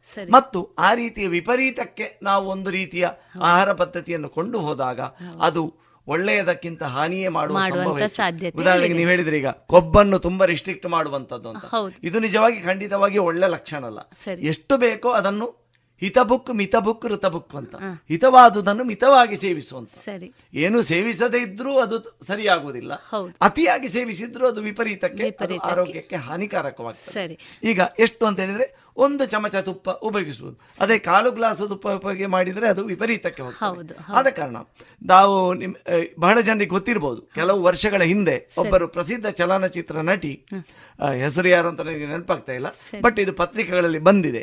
ಅವರು ತುಂಬಾ ಕ್ಯಾಲರಿಯುಕ್ತ ಆಹಾರ. ಯಾಕಂದ್ರೆ ಅವರ ಫಿಸಿಕ್ ಮೇಂಟೈನ್ ಮಾಡ್ಲಿಕ್ಕೆ ಅವರ ದೇಹ ಸೌಂದರ್ಯವನ್ನು ಮೇಂಟೈನ್ ಮಾಡ್ಲಿಕ್ಕೆ ಅಂತೇಳಿ ತುಂಬಾ ಬಹಳ ರಿಸ್ಟ್ರಿಕ್ಟೆಡ್ ಡಯಟ್ ಎಲ್ಲ ಲೆಕ್ಕ ಮಾಡಿ ತೂಕ ಮಾಡಿ ಆಹಾರ ತಗೊಳ್ಳೋದಂತೆ ಕ್ಯಾಲರಿಯುಕ್ತ ಆಹಾರ. ಸರಿ. ಮತ್ತು ಕೊಬ್ಬನ್ನು ಎಲ್ಲ ಬಿಡುವಂತದ್ದು ಶರೀರದ ತೂಕವನ್ನು ಅವರಿಗೆ ನಟಿಯರಿಗೆ ಅದು ಪ್ರಾಧಾನ್ಯ. ಆ ದೇಹದ ತೂಕವನ್ನು ಮಿತಿಯಲ್ಲಿ ಮಿತಿಯಲ್ಲಿಟ್ಟುಕೊಡುವಂತ ಆ ಕಾರಣಕ್ಕೋಸ್ಕರ ಅವರು ವಿಪರೀತ ಆಹಾರ ಪದ್ಧತಿಯ ನಿಯಮಗಳನ್ನು ಮಾಡಿ ಅಷ್ಟು ಮಾಡಿದ್ರು ಕೂಡ ಅವರು ಬಹಳ ಅವರ ಯುವ ವಯಸ್ಸಿನಲ್ಲಿ ಸರಿ. ಬಹುದೊಡ್ಡ ಕ್ಯಾನ್ಸರ್ ರೋಗಕ್ಕೆ ತುತ್ತಾದರು ಎನ್ನುವುದು ಅದು ಪತ್ರಿಕೆಗಳಲ್ಲಿ ಬಂದ ವಿಷಯ. ಅಂದ್ರೆ ಇಲ್ಲಿ ಈ ವಿಪರೀತವಾದ ಒಂದು ಕ್ಯಾಲರಿಯುಕ್ತ ಅಥವಾ ರಿಸ್ಟ್ರಿಕ್ಷನ್ ಆಫ್ ಡಯಟ್ ಒಂದು ರೋಗಕ್ಕೆ ಕಾರಣ ರೋಗಕ್ಕೆ ಕಾರಣ ಆಗುವಂತ ಹೌದು. ಯಾವುದನ್ನೇ ಆದ್ರೂ ಅದು ಆಯುರ್ವೇದದಲ್ಲಿ ಹೇಳಿದ ಹಿತಬುಕ್ ಮಿತಬುಕ್ ಋತಬುಕ್ ಎನ್ನುವಂಥದ್ದೇ ಹೆಚ್ಚು ಸೂಕ್ತವಾದದ್ದು. ಮತ್ತು ಒಬ್ಬನ ಅಗತ್ಯ. ಹೌದು. ಅದು ಆಯುರ್ವೇದದಲ್ಲಿ ಸ್ಪಷ್ಟ ಇದೆ ಆಹಾರಂ ಜರಣ ಶಕ್ತಿ ಅಂತ. ಸರಿ. ಅಂದ್ರೆ ಅವನವನ ಜೀರ್ಣಕ್ರಿಯೆಗೆ ಅನುಸರಿಸಿ ಅವನ ಆಹಾರ ಇರಬೇಕಾಗ್ತದೆ. ಸರಿ ಸರಿ. ಆದ ಕಾರಣ ಅವನ ಆಹಾರವನ್ನು ಅವನೇ ನಿರ್ಧರಿಸಬೇಕು. ಅದನ್ನು ಇನ್ನೊಬ್ಬನು ನಿರ್ಧಾರ ಅಲ್ಲ, ಸರಿ. ಆದ ಕಾರಣ ಕೆಲವೊಂದು ಕೆಲವೊಂದು ವಿಶಿಷ್ಟ ಸಂದರ್ಭಗಳಲ್ಲಿ ಕಾಯಿಲೆ ಎಲ್ಲ ಇದ್ದಾಗ ಆಗ ಕೆಲವೊಂದು ನಿಬಂಧನೆಗಳನ್ನು ವೈದ್ಯರು ಸೂಚಿಸ್ತಾರೆ. ಆದರೆ ಇದು ಎಲ್ಲಕ್ಕೂ ಮುಖ್ಯವಾಗಿ ಒಬ್ಬನು ತನ್ನ ಆರೋಗ್ಯವನ್ನು ಕಾಪಾಡಬೇಕಿದ್ರೆ ಒಂದು ಬಹಳ ಸರಳವಾದ ಒಂದು ಸೂತ್ರ ಹೇಳಿದ್ದಾರೆ. ಹೊಟ್ಟೆಯ ಜಠರದ ಅರ್ಧ ಭಾಗವನ್ನು ಘನ ಆಹಾರದಿಂದ ತುಂಬಿಸಬೇಕಂತೆ. ಮತ್ತೆ ಉಳಿದ ಕಾಲು ಭಾಗವನ್ನು ದ್ರವ ಆಹಾರದಿಂದ ನೀರು ಇತ್ಯಾದಿ ದ್ರವ ಆಹಾರದಿಂದ. ಮತ್ತೆ ಉಳಿದ ಕಾಲು ಭಾಗವನ್ನು ಗಾಳಿ ಸಂಚಾರಕ್ಕೆ ಬಿಡಬೇಕು ಅಂತ. ಸರಿ ಸರಿ. ಸರಳ ಆಹಾರ. ಹೌದು. ಸಾಮಾನ್ಯ ಇನ್ನೂ ಸರಳವಾಗಿ ಹೇಳುದಿದ್ರೆ ಹೊಟ್ಟೆ ತುಂಬಾ ಊಟ ಮಾಡುವುದು. ಒಳ್ಳೇದು ಅಂತ ತಿಳ್ಕೊಂಡಿದ್ದಾರೆ. ಆದ್ರೆ ಹೊಟ್ಟೆ ತುಂಬಾ ಊಟ ಮಾಡುದು ಹಾಳು ಹಾಳು ಅಂತ. ಹೌದು ಹೊಟ್ಟೆ ತುಂಬಾ ಊಟ ಮಾಡಬಾರದು. ಸ್ವಲ್ಪ ಜಾಗ ಉಳಿಸಿಕೊಂಡು ಊಟ ಮಾಡಬೇಕು ಎನ್ನುವುದು ಬಹಳ ಸೂಕ್ತವಾದ ಸರಳ ಒಂದು ನಿಯಮ. ನಿಯಮ. ಬಹಳ ಸಂತೋಷ ಇನ್ನೊಂದು ಹೇಳಬೇಕು ಅಂತ ಇದ್ರೆ ಇತ್ತೀಚೆಗೆ ಒಂದು ಅಧ್ಯಯನ ಮಾಡಿದರು ವಿಜ್ಞಾನಿಗಳು. ಹಾರ್ಟ್ ಅಟ್ಯಾಕ್ ಯಾವಾಗ ಆಗುವ ಹೆಚ್ಚಿನ ಸಂದರ್ಭಗಳಲ್ಲಿ ಇವರು ಹೊಟ್ಟೆ ಬಿರಿಯುವ ಹಾಗೆ ಊಟ ಮಾಡಿದ ಸಂದರ್ಭಗಳಲ್ಲಿ ಹಾರ್ಟ್ ಅಟ್ಯಾಕ್ ಆಗುವ ಸಾಧ್ಯತೆ ಜಾಸ್ತಿ. ಜಾಸ್ತಿ. ಫುಲ್ ಮೀಲ್ ಹೌದು. ಆಫ್ಟರ್ ಫುಲ್ ಮೀಲ್ ಡಯಟ್ ಹೊಟ್ಟೆ ತುಂಬಾ ಮತ್ತೆ ಮತ್ತೆ ತುರುಕಿಸಿ ಆಹಾರವನ್ನು ತುರುಕಿಸಿ ಅಂತ ಊಟ ಇದೆಯಲ್ಲ. ಹೌದು. ಅದು ಹಾರ್ಟ್ ಅಟ್ಯಾಕ್ ಆಗುವ ಸಾಧ್ಯತೆಯನ್ನು ಜಾಸ್ತಿ ಮಾಡ್ತದೆ ಎನ್ನುವ ಒಂದು ವಿಷಯಾಂಶ ಇತ್ತೀಚೆಗೆ ಬೆಳಕಿಗೆ ಬಂದಿದೆ ಬಹುಶಃ ನಮ್ಮ ದೈನಂದಿನ ಬದುಕಿನಲ್ಲಿ ನಮ್ಮ ಜನಜೀವನದಲ್ಲಿ ನಾವು ಯಾವ ರೀತಿಯ ಆಹಾರ ಶೈಲಿಯನ್ನು ರೂಢಿಸಿಕೊಂಡಿದ್ದೇವೋ ಅದನ್ನೇ ಬಳಕೆ ಮಾಡ್ತಾ ಹೋದಲ್ಲಿ ನಿಜವಾದಂತಹ ಸಾತ್ವಿಕವಾದ ಆಹಾರ ಜೊತೆಗೆ ಆರೋಗ್ಯಕರವಾದಂತಹ ಜೀವನಕ್ಕೆ ಬೇಕಾದ ಆಹಾರ ನಮಗೆ ಸಿಗ್ಲಿಕ್ಕೆ ಖಂಡಿತವಾಗಿ ಸಾಧ್ಯ ಇದೆ ಅಲ್ವಾ ಡಾಕ್ಟರ್? ಖಂಡಿತವಾಗಿ. ಯಾಕಂದ್ರೆ ಪ್ರಾಚೀನ ಆಹಾರ ಪದ್ಧತಿಗೆ ನಾವು ಮತ್ತೆ ಮರಳುವುದು ಹೆಚ್ಚು ಸೂಕ್ತ ಎನ್ನುವುದು ಇತ್ತೀಚೆಗಿನ ಸಂಶೋಧನೆಗಳು ಹೇಳ್ತಾ ಇದೆ. ಪ್ರಾಚೀನ ಆಹಾರ ಪದ್ಧತಿಯಲ್ಲಿ ಆಹಾರ ಹೇಗಿತ್ತು ಅಂದ್ರೆ ಆಹಾರವನ್ನು ಜಗಿಯುವುದಕ್ಕೆ ಹೆಚ್ಚು ಅವಕಾಶ ಇತ್ತು. ಈಗ ತರಕಾರಿಗಳಿರ್ಬೋದು. ಮೂಲ ನಮ್ಮ ಮೂಲ ಮಾನವ ಜನಾಂಗ ನೋಡಿದರೆ ಹಸಿ ತರಕಾರಿಗಳು ಗೆಡ್ಡೆ ಗೆಣಸುಗಳು ಅದನ್ನು ಜಗಿದು ಜಗಿದು. ಆಗ ಈ ಮುಖದಲ್ಲಿನ ವಯಸ್ಸಾಗುವಿಕೆ ಕೂಡ ಕಡಿಮೆ ಆಗ್ತದೆ. ಯಾಕಂದ್ರೆ ಮುಖದ ಸ್ನಾಯುಗಳಿಗೆ ಆಗ ಸರಿಯಾಗಿ ಕೆಲಸ ಸಿಕ್ಕಿ ಬೇಗನೆ ನಿರಿಗೆ ಬೀಳುವುದಿಲ್ಲ. ಆದ ಕಾರಣ ಆ ಸೌಂದರ್ಯ ಆ ಮೂಲ ಅದು ದಿನನಿತ್ಯದ ಒಂದು ಹವ್ಯಾಸ ಆಗಿತ್ತು ಅವರದ್ದು ಆಹಾರವನ್ನು ಜಗಿದು ನುಂಗುವಂತದ್ದು ಈಗ ಹಸಿ ತರಕಾರಿ ತಗೊಂಡ್ರೆ ಹೆಚ್ಚು ಜಗಿಬೇಕಾಗ್ತದೆ. ಅಥವಾ ನೆಲಗಡಲೆ ಅಂತ ವಸ್ತುಗಳಿರ್ಬೋದು ಜಗಿಬೇಕಾಗ್ತದೆ. ಗೆಡ್ಡೆ ಕಣಸು ಇರ್ಬೋದು ಸರಿ ಜಗಿಬೇಕಾಗ್ತದೆ. ಆಗ ಮುಖದಲ್ಲಿನ ಸ್ನಾಯುಗಳಿಗೆ ಹೆಚ್ಚು ಅಲ್ಲಿ ಕೆಲಸ ಸಿಗ್ತದೆ. ಈಗ ಜಗಿವಿಕೆ ಅಗತ್ಯ ತುಂಬಾ ಕಡಿಮೆ ಆಗಿದೆ. ಯಾಕಂದ್ರೆ ಎಲ್ಲ ರೆಡಿಮೇಡ್ ಫುಡ್ ಅಂತ ಆಗಿ ಅದು ಆ ಜಗಿಯುವಿಕೆ ಅಗತ್ಯವೇ ಇಲ್ಲದ ಆಹಾರ ಸುಮ್ಮನೆ ಬಾಯಿಗೆ ಹಾಕಿ ನುಂಗುವಂತದ್ದು ಆಗ ಜೀರ್ಣಕ್ರಿಯೆ ಕೂಡ ಅಷ್ಟು ಸರಿಯಾಗಿ ಆಗದೇ ಇರುವ ಸಂದರ್ಭಗಳು ಇದೆ. ಆದ ಕಾರಣ ಪ್ರಾಚೀನ ಆಹಾರವನ್ನು ಎಷ್ಟು ನಾವು ವಿಕೃತಿ ಮಾಡಿ ಅದನ್ನು ಸಂಸ್ಕರಣೆ ಮಾಡಿ ಸೇವಿಸ್ತೇವೋ ಅಷ್ಟಷ್ಟು ಆಹಾರದ ಮೌಲ್ಯ ಕಡಿಮೆ ಆಗ್ತಾ ಕಡಿಮೆ ಹೋಗ್ತದೆ. ಆಹಾರವನ್ನು ಕೆಲಸ ಕೆಲವು ಸಲ ನಾವು ಈ ನ್ಯಾಚುರಲ್ ಪ್ರಾಕೃತಿಕ ಆಹಾರವನ್ನು ಎಷ್ಟು ವಿಪರೀತ ಮಾಡಿ ಅದನ್ನು ಎಣ್ಣೆ ಅದನ್ನು ಇನ್ನೊಂದರೊಟ್ಟಿಗೆ ಸೇರಿಸಿ ಎಣ್ಣೆಯಲ್ಲಿ ಹುರಿದು ಅದು ಕಡಿಮೆ ಹುರಿಯುವುದಲ್ಲ ಮತ್ತೆ ಅದರ ವಿಪರೀತವಾಗಿ ತುಂಬಾ ಹೊತ್ತು ಹುರಿದು ಹಾಗೆ ಸೇವಿಸಿದಾಗ ಅದರ ಮೂಲ ಗುಣಗಳು ಕಳೆದುಕೊಳ್ತದೆ. ಎಷ್ಟು ನಾವು ಆಹಾರವನ್ನು ತಾಜಾ ಆಗಿ ಸೇವಿಸ್ತೇವೋ ಅಷ್ಟರ ಮಟ್ಟಿಗೆ ಆಹಾರದ ಗುಣಮಟ್ಟ ಹೆಚ್ಚಾಗಿರ್ತದೆ. ಅದು ದೇಹಕ್ಕೆ ಹೆಚ್ಚು ಪ್ರಯೋಜನ ಸರಿ. ಆಗಿರ್ತದೆ ಆ, ಬಹಳ ಸಂತೋಷ ಡಾಕ್ಟ್ರೆ. ಇನ್ನೂ ಒಂದು ಮುಖ್ಯವಾಗಿ ಇವತ್ತಿನ ಮುಖ್ಯವಾಗಿ ಇವತ್ತು ನಾವೆಲ್ಲ ನೋಡಿದ್ದೇವೆ ಜಗತ್ತಲ್ಲಿ ಜಗತ್ತಿಡೀ ಕೊರೋನಾ ಅನ್ನುವಂತಹ ವೈರಸ್ಸಿಗೆ ತುತ್ತಾಗಿ ಬಹಳಷ್ಟು ಸಮಸ್ಯೆಗಳನ್ನು ಎದುರಿಸ್ತಾ ಇದೆ. ಜೊತೆಗೆ ನಮ್ಮ ಈ ಭಾಗದಲ್ಲಿ ಕೂಡ ಹಲವಾರು ರೀತಿಯಾದಂಥ ಜ್ವರಗಳು ಕೂಡ ಡೆಂಗ್ಯೂ ಇರಬಹುದು ಇಲಿಜ್ವರ ಇರಬಹುದು ಜನಸಾಮಾನ್ಯರನ್ನ ಕಾಡ್ತಾ ಇದೆ. ಈ ರೋಗ ಲಕ್ಷಣಗಳು ಕಂಡುಬಂದಂತಹ ಮುಖ್ಯವಾಗಿ ಜ್ವರ ಇತ್ಯಾದಿ ಕಂಡು ಕಂಡು ಬಂದಂತ ವ್ಯಕ್ತಿಗಳಲ್ಲಿ ಆಹಾರ ಶೈಲಿ ಹೇಗಿದ್ದರೆ ಚೆನ್ನಾಗಿರುತ್ತದೆ? ಇದರ ಬಗ್ಗೆ ಒಂದಿಷ್ಟು ಮಾಹಿತಿಯನ್ನು ನಮ್ಮ ಶೋತೃ ಬಾಂಧವರಿಗೆ ನೀಡ್ತೀರಾ? ಹೆಚ್ಚಾಗಿ ಜ್ವರ ಅಥವಾ ಕಾಯಿಲೆ ಇದ್ದವರಲ್ಲಿ ಜೀರ್ಣ ಪಚನ ಶಕ್ತಿ ಕಡಿಮೆ ಇರ್ತದೆ. ಹೌದು. ಆಗ ನಾವು ಪಚನಕ್ಕೆ ಅತ್ಯಂತ ಸುಲಭವಾಗುವಂತಹ ಆಹಾರವನ್ನು ಕೊಡಬೇಕಾಗ್ತದೆ. ಆದರೆ ಆಹಾರದಲ್ಲಿ ಎಲ್ಲ ಒಳಗೊಳ್ಳಬೇಕಾಗ್ತದೆ ಈಗ ಸಾಮಾನ್ಯವಾಗಿ ನಾವು ಹೇಳುವುದಿದ್ರೆ ಅವರು ಎಣ್ಣೆಯಲ್ಲಿ ಕರಿದ ಪದಾರ್ಥಗಳನ್ನು ಸಂಪೂರ್ಣವಾಗಿ ವರ್ಜಿಸಬೇಕು. ಯಾವುದೇ ಹಪ್ಪಳ ಪೂರಿ ಗೋಳಿ ಬಜೆ ಇಂಥ ಎಣ್ಣೆಯಲ್ಲಿ ಕರಿದ ಪದಾರ್ಥಗಳು. ಮತ್ತು ಮಾಂಸಾಹಾರವನ್ನು ಸರ್ವತಾ ತ್ಯಜಿಸಬೇಕು. ಸರಿ. ಆದಷ್ಟು ಸಸ್ಯಾಹಾರಕ್ಕೆ ಹೆಚ್ಚು ಪ್ರಾಶಸ್ತ್ಯ ಕೊಡಬೇಕಾಗುತ್ತೆ. ಸರಿ. ತರಕಾರಿಗಳು ಹಣ್ಣು ಹಂಪಲುಗಳು ಸಕ್ಕರೆ ಕಾಯಿಲೆಯವರನ್ನು ಹೊರತುಪಡಿಸಿ ಬೇರೆಯವರು ಹಣ್ಣು ಹಂಪಲುಗಳನ್ನು ಬಳಸಬಹುದು. ಯಾಕಂದರೆ ಎಲ್ಲವೂ ಅದು ಜೀರ್ಣಕ್ಕೆ ಪಚನಕ್ಕೆ ಅತ್ಯಂತ ಸುಲಭವಾದ ಆಹಾರಗಳು. ಮತ್ತು ಹೆಚ್ಚು ಕೊಬ್ಬಿನ ಅಂಶ ಇಲ್ಲದೆ ಇರುವ ಮಿನಿಮಮ್ ಅತ್ಯಂತ ಕಡಿಮೆ ಕೊಬ್ಬಿನ ಅಂಶ ಇರುವ ಆಹಾರಗಳು. ಸರಿ. ಮತ್ತು ಸುಲಭಕ್ಕೆ ಪಚನವಾಗುವಂಥ ಮತ್ತು ಹೆಚ್ಚು ಅದನ್ನು ಸಂಸ್ಕರಿಸದ ಆಹಾರಗಳು ಮತ್ತು ಜಂಕ್ ಫುಡ್ಗಳನ್ನು ಅವಾಯ್ಡ್ ಮಾಡಬೇಕು. ಆದಷ್ಟು ಹೆಚ್ಚು ತರಕಾರಿ ಹಣ್ಣುಗಳ ಸೇವನೆ. ಆದಷ್ಟು ಹೆಚ್ಚು ಪ್ರಾಕೃತಿಕವಾದ ಮಜ್ಜಿಗೆ ಇತ್ಯಾದಿಗಳನ್ನು ಹೆಚ್ಚು ಬಳಸುವಂಥದ್ದು. ಹೌದು. ಅದು ಆ ಅವರ ಕಾಯಿಲೆ ಬಂದವರಲ್ಲಿ ಹೆಚ್ಚು ಸೂಕ್ತ ಬಹುಶಃ ಹೆಚ್ಚು ಬೇಯಿಸಿದಂತ ಆಹಾರ ಗಂಜಿ ಊಟ. ಯಾಕೆಂದ್ರೆ ಜೀರ್ಣಕ್ರಿಯೆಗೆ ಸಹಾಯವಾಗುವ ಸುಲಭವಾಗಿ ಆಗುವ ಹಾಗೆ. ಅದು ಇರಬೇಕು. ಜಂಕ್ ಫುಡ್ಸ್ ಅನ್ನು ಸಂಪೂರ್ಣ ಅವಾಯ್ಡ್ ಮಾಡಬೇಕು ಸರಿ. ಸರಿ. ಡಾಕ್ಟ್ರೆ ಇನ್ನೂ ಒಂದು ಮುಖ್ಯವಾಗಿ ಇವತ್ತಿನ ದಿನಗಳಲ್ಲಿ ಇಮ್ಯುನಿಟಿ ಬೂಸ್ಟರ್ ಅಂತ ನಾವು ಏನು ಕರಿತೇವೆ? ದೇಹದಲ್ಲಿ ರೋಗ ನಿರೋಧಕ ಶಕ್ತಿಯನ್ನ ಬೆಳೆಸುವಂತಹ ಔಷಧಿಗಳ ಬಗ್ಗೆ ಕೂಡ ನಾವು ಬಹಳಷ್ಟು ಮಾಧ್ಯಮದಲ್ಲಿ ಪತ್ರಿಕೆಗಳಲ್ಲಿ ನೋಡ್ತಾ ಇದ್ದೇವೆ. ಜೊತೆಗೆ ಆಹಾರದಲ್ಲಿ ಕೂಡ ಶುಂಠಿಯ ಬಳಕೆ ಇರ್ಬೋದು ಈ ರೀತಿಯಾದಂತಹ ಕೆಲವೊಂದು ಸಂಬಾರ ಪದಾರ್ಥಗಳ ಬಳಕೆಯಿಂದ ನಮ್ಮ ರೋಗ ನಿರೋಧಕ ಶಕ್ತಿಯನ್ನು ಕೂಡ ನಾವು ಹೆಚ್ಚಿಸಬಹುದು. ಏನು ಇದನ್ನ ಇಮ್ಯುನಿಟಿ ಬೂಸ್ಟರ್ಸ್ ಅಂತ ನಾವು ಕರಿತೇವೆ. ಈ ಇಮ್ಯುನಿಟಿ ಬೂಸ್ಟರ್ ಆಗಿ ಕೆಲಸ ಮಾಡುವಂತಹ ಆಹಾರಗಳ ಬಗ್ಗೆ ಒಂದಿಷ್ಟು ಮಾಹಿತಿಯನ್ನು ನೀಡ್ತೀರಾ? ಮುಖ್ಯವಾಗಿ ಆಯುರ್ವೇದದಲ್ಲಿ ಇದರ ಬಗ್ಗೆ ಬಹಳಷ್ಟು ಉಲ್ಲೇಖ ಕೂಡ ಇದೆ. ಸಾಂಬಾರ ಪದಾರ್ಥಗಳ ಬಗ್ಗೆ ಇದೆ. ಜೊತೆಗೆ ತುಳಸಿ ಇರಬಹುದು ಶುಂಠಿ ಇರಬಹುದು ಒಳ್ಳೆ ಮೆಣಸು ಇರಬಹುದು ಈ ದೇಹದ ಆರೋಗ್ಯವನ್ನ ಹೆಚ್ಚಿಸುವಂತಹ ಜೊತೆಗೆ ಪೋಷಕಾಂಶವನ್ನ ನೀಡಬಹುದಾದಂತ ಒಂದಿಷ್ಟು ಆಹಾರ ಪದ್ಧತಿಯ ಬಗ್ಗೆ ವಿವರವನ್ನ ನೀಡ್ತೀರಾ? ಖಂಡಿತವಾಗಿ. ಇದನ್ನು ಇಮ್ಯುನಿಟಿ ಬೂಸ್ಟರ್ಸ್ ಅಂತ ಹೇಳಿದ್ರೆ ಆಯುರ್ವೇದದಲ್ಲಿ ರಸಾಯನ ಔಷಧಿಗಳು ಅಂತ ನಾವು ಕರಿತೇವೆ. ರಸಾಯನಂ ಯತ್ ಜರ ವ್ಯಾಧಿನಾಶನ ಮತ್ತು ಯಾವುದು? ರೋಗವನ್ನು ಬಾರದ ಹಾಗೆ ತಡೆಗಟ್ಟುವುದು ಬಂದ ರೋಗವನ್ನು ನಿವಾರಣೆ ಮಾಡುವುದಕ್ಕೆ ಸಹಕಾರಿಯಾಗುವುದು ಮತ್ತು ಮುಪ್ಪನ್ನು ಏಜಿಂಗ್ ಪ್ರೊಸೆಸ್ ಅನ್ನು ನಿಧಾನಗೊಳಿಸುವುದು. ಅದನ್ನು ರಸಾಯನ ಔಷಧಿಗಳು ಅಂತ. ಅಂತ ಔಷಧಗಳು ಔಷಧಗಳ ಸಾಮ್ರಾಜ್ಯವೇ ಆಯುರ್ವೇದದಲ್ಲಿ ಇದೆ ಆದರೆ ಇದು ಎಲ್ಲ ಸಂಗತಿಗಳು ಕೂಡ ನಾವೆಲ್ಲ ಹಿಮಾಲಯಕ್ಕೆ ಹೋಗಬೇಕಾಗಿಲ್ಲ ಇದು ಸಿಗುವುದಕ್ಕೆ. ನಮ್ಮ ಮನೆಯ ಅಂಗಳದಲ್ಲಿ ಇರ್ತದೆ ನಮ್ಮ ಅಡಿಗೆ ಕೋಣೆಯಲ್ಲಿ ಇರ್ತದೆ. ಇಮ್ಯುನಿಟಿ ನಮ್ಮ ದೇಹದ ಆ ಇಮ್ಯುನಿಟಿ ಅನ್ನುವಂಥದ್ದು ಪ್ರಕೃತಿ ಮಾನವನಿಗೆ ಕೊಟ್ಟ ಒಂದು ದೊಡ್ಡ ವರದಾನ. ಯಾಕೆಂದ್ರೆ ಈಗ ಇವತ್ತಿನ ವೈರಸ್ ಕಾಯಿಲೆ ಇರಬಹುದು ಇದರ ಒಂದು ನಿಯಂತ್ರಣ ಅಥವಾ ಇದು ನಮಗೆ ಹಾನಿ ಮಾಡದೇ ಇರುವಲ್ಲಿ ನಮ್ಮ ಇಮ್ಯುನಿಟಿಯ ಪಾತ್ರವೇ ಪ್ರಧಾನ ಅಂತೇಳಿ ಇವತ್ತು ಅಧಿಕೃತವಾಗಿ ವೈಜ್ಞಾನಿಕ ರಂಗದಲ್ಲಿ ಅದು ದಾಖಲಾಗಿದೆ. ಆದ ಕಾರಣ ಆ ಇಮ್ಯುನಿಟಿಯನ್ನು ಉಳಿಸಿಕೊಳ್ಳುವಂಥದ್ದು ಬಹಳ ದೊಡ್ಡ ಸಂಗತಿ ಮತ್ತು ಅದು ದೀರ್ಘಕಾಲೀನವಾದ ಸಂಗತಿ ಕೂಡ. ಸರಿ.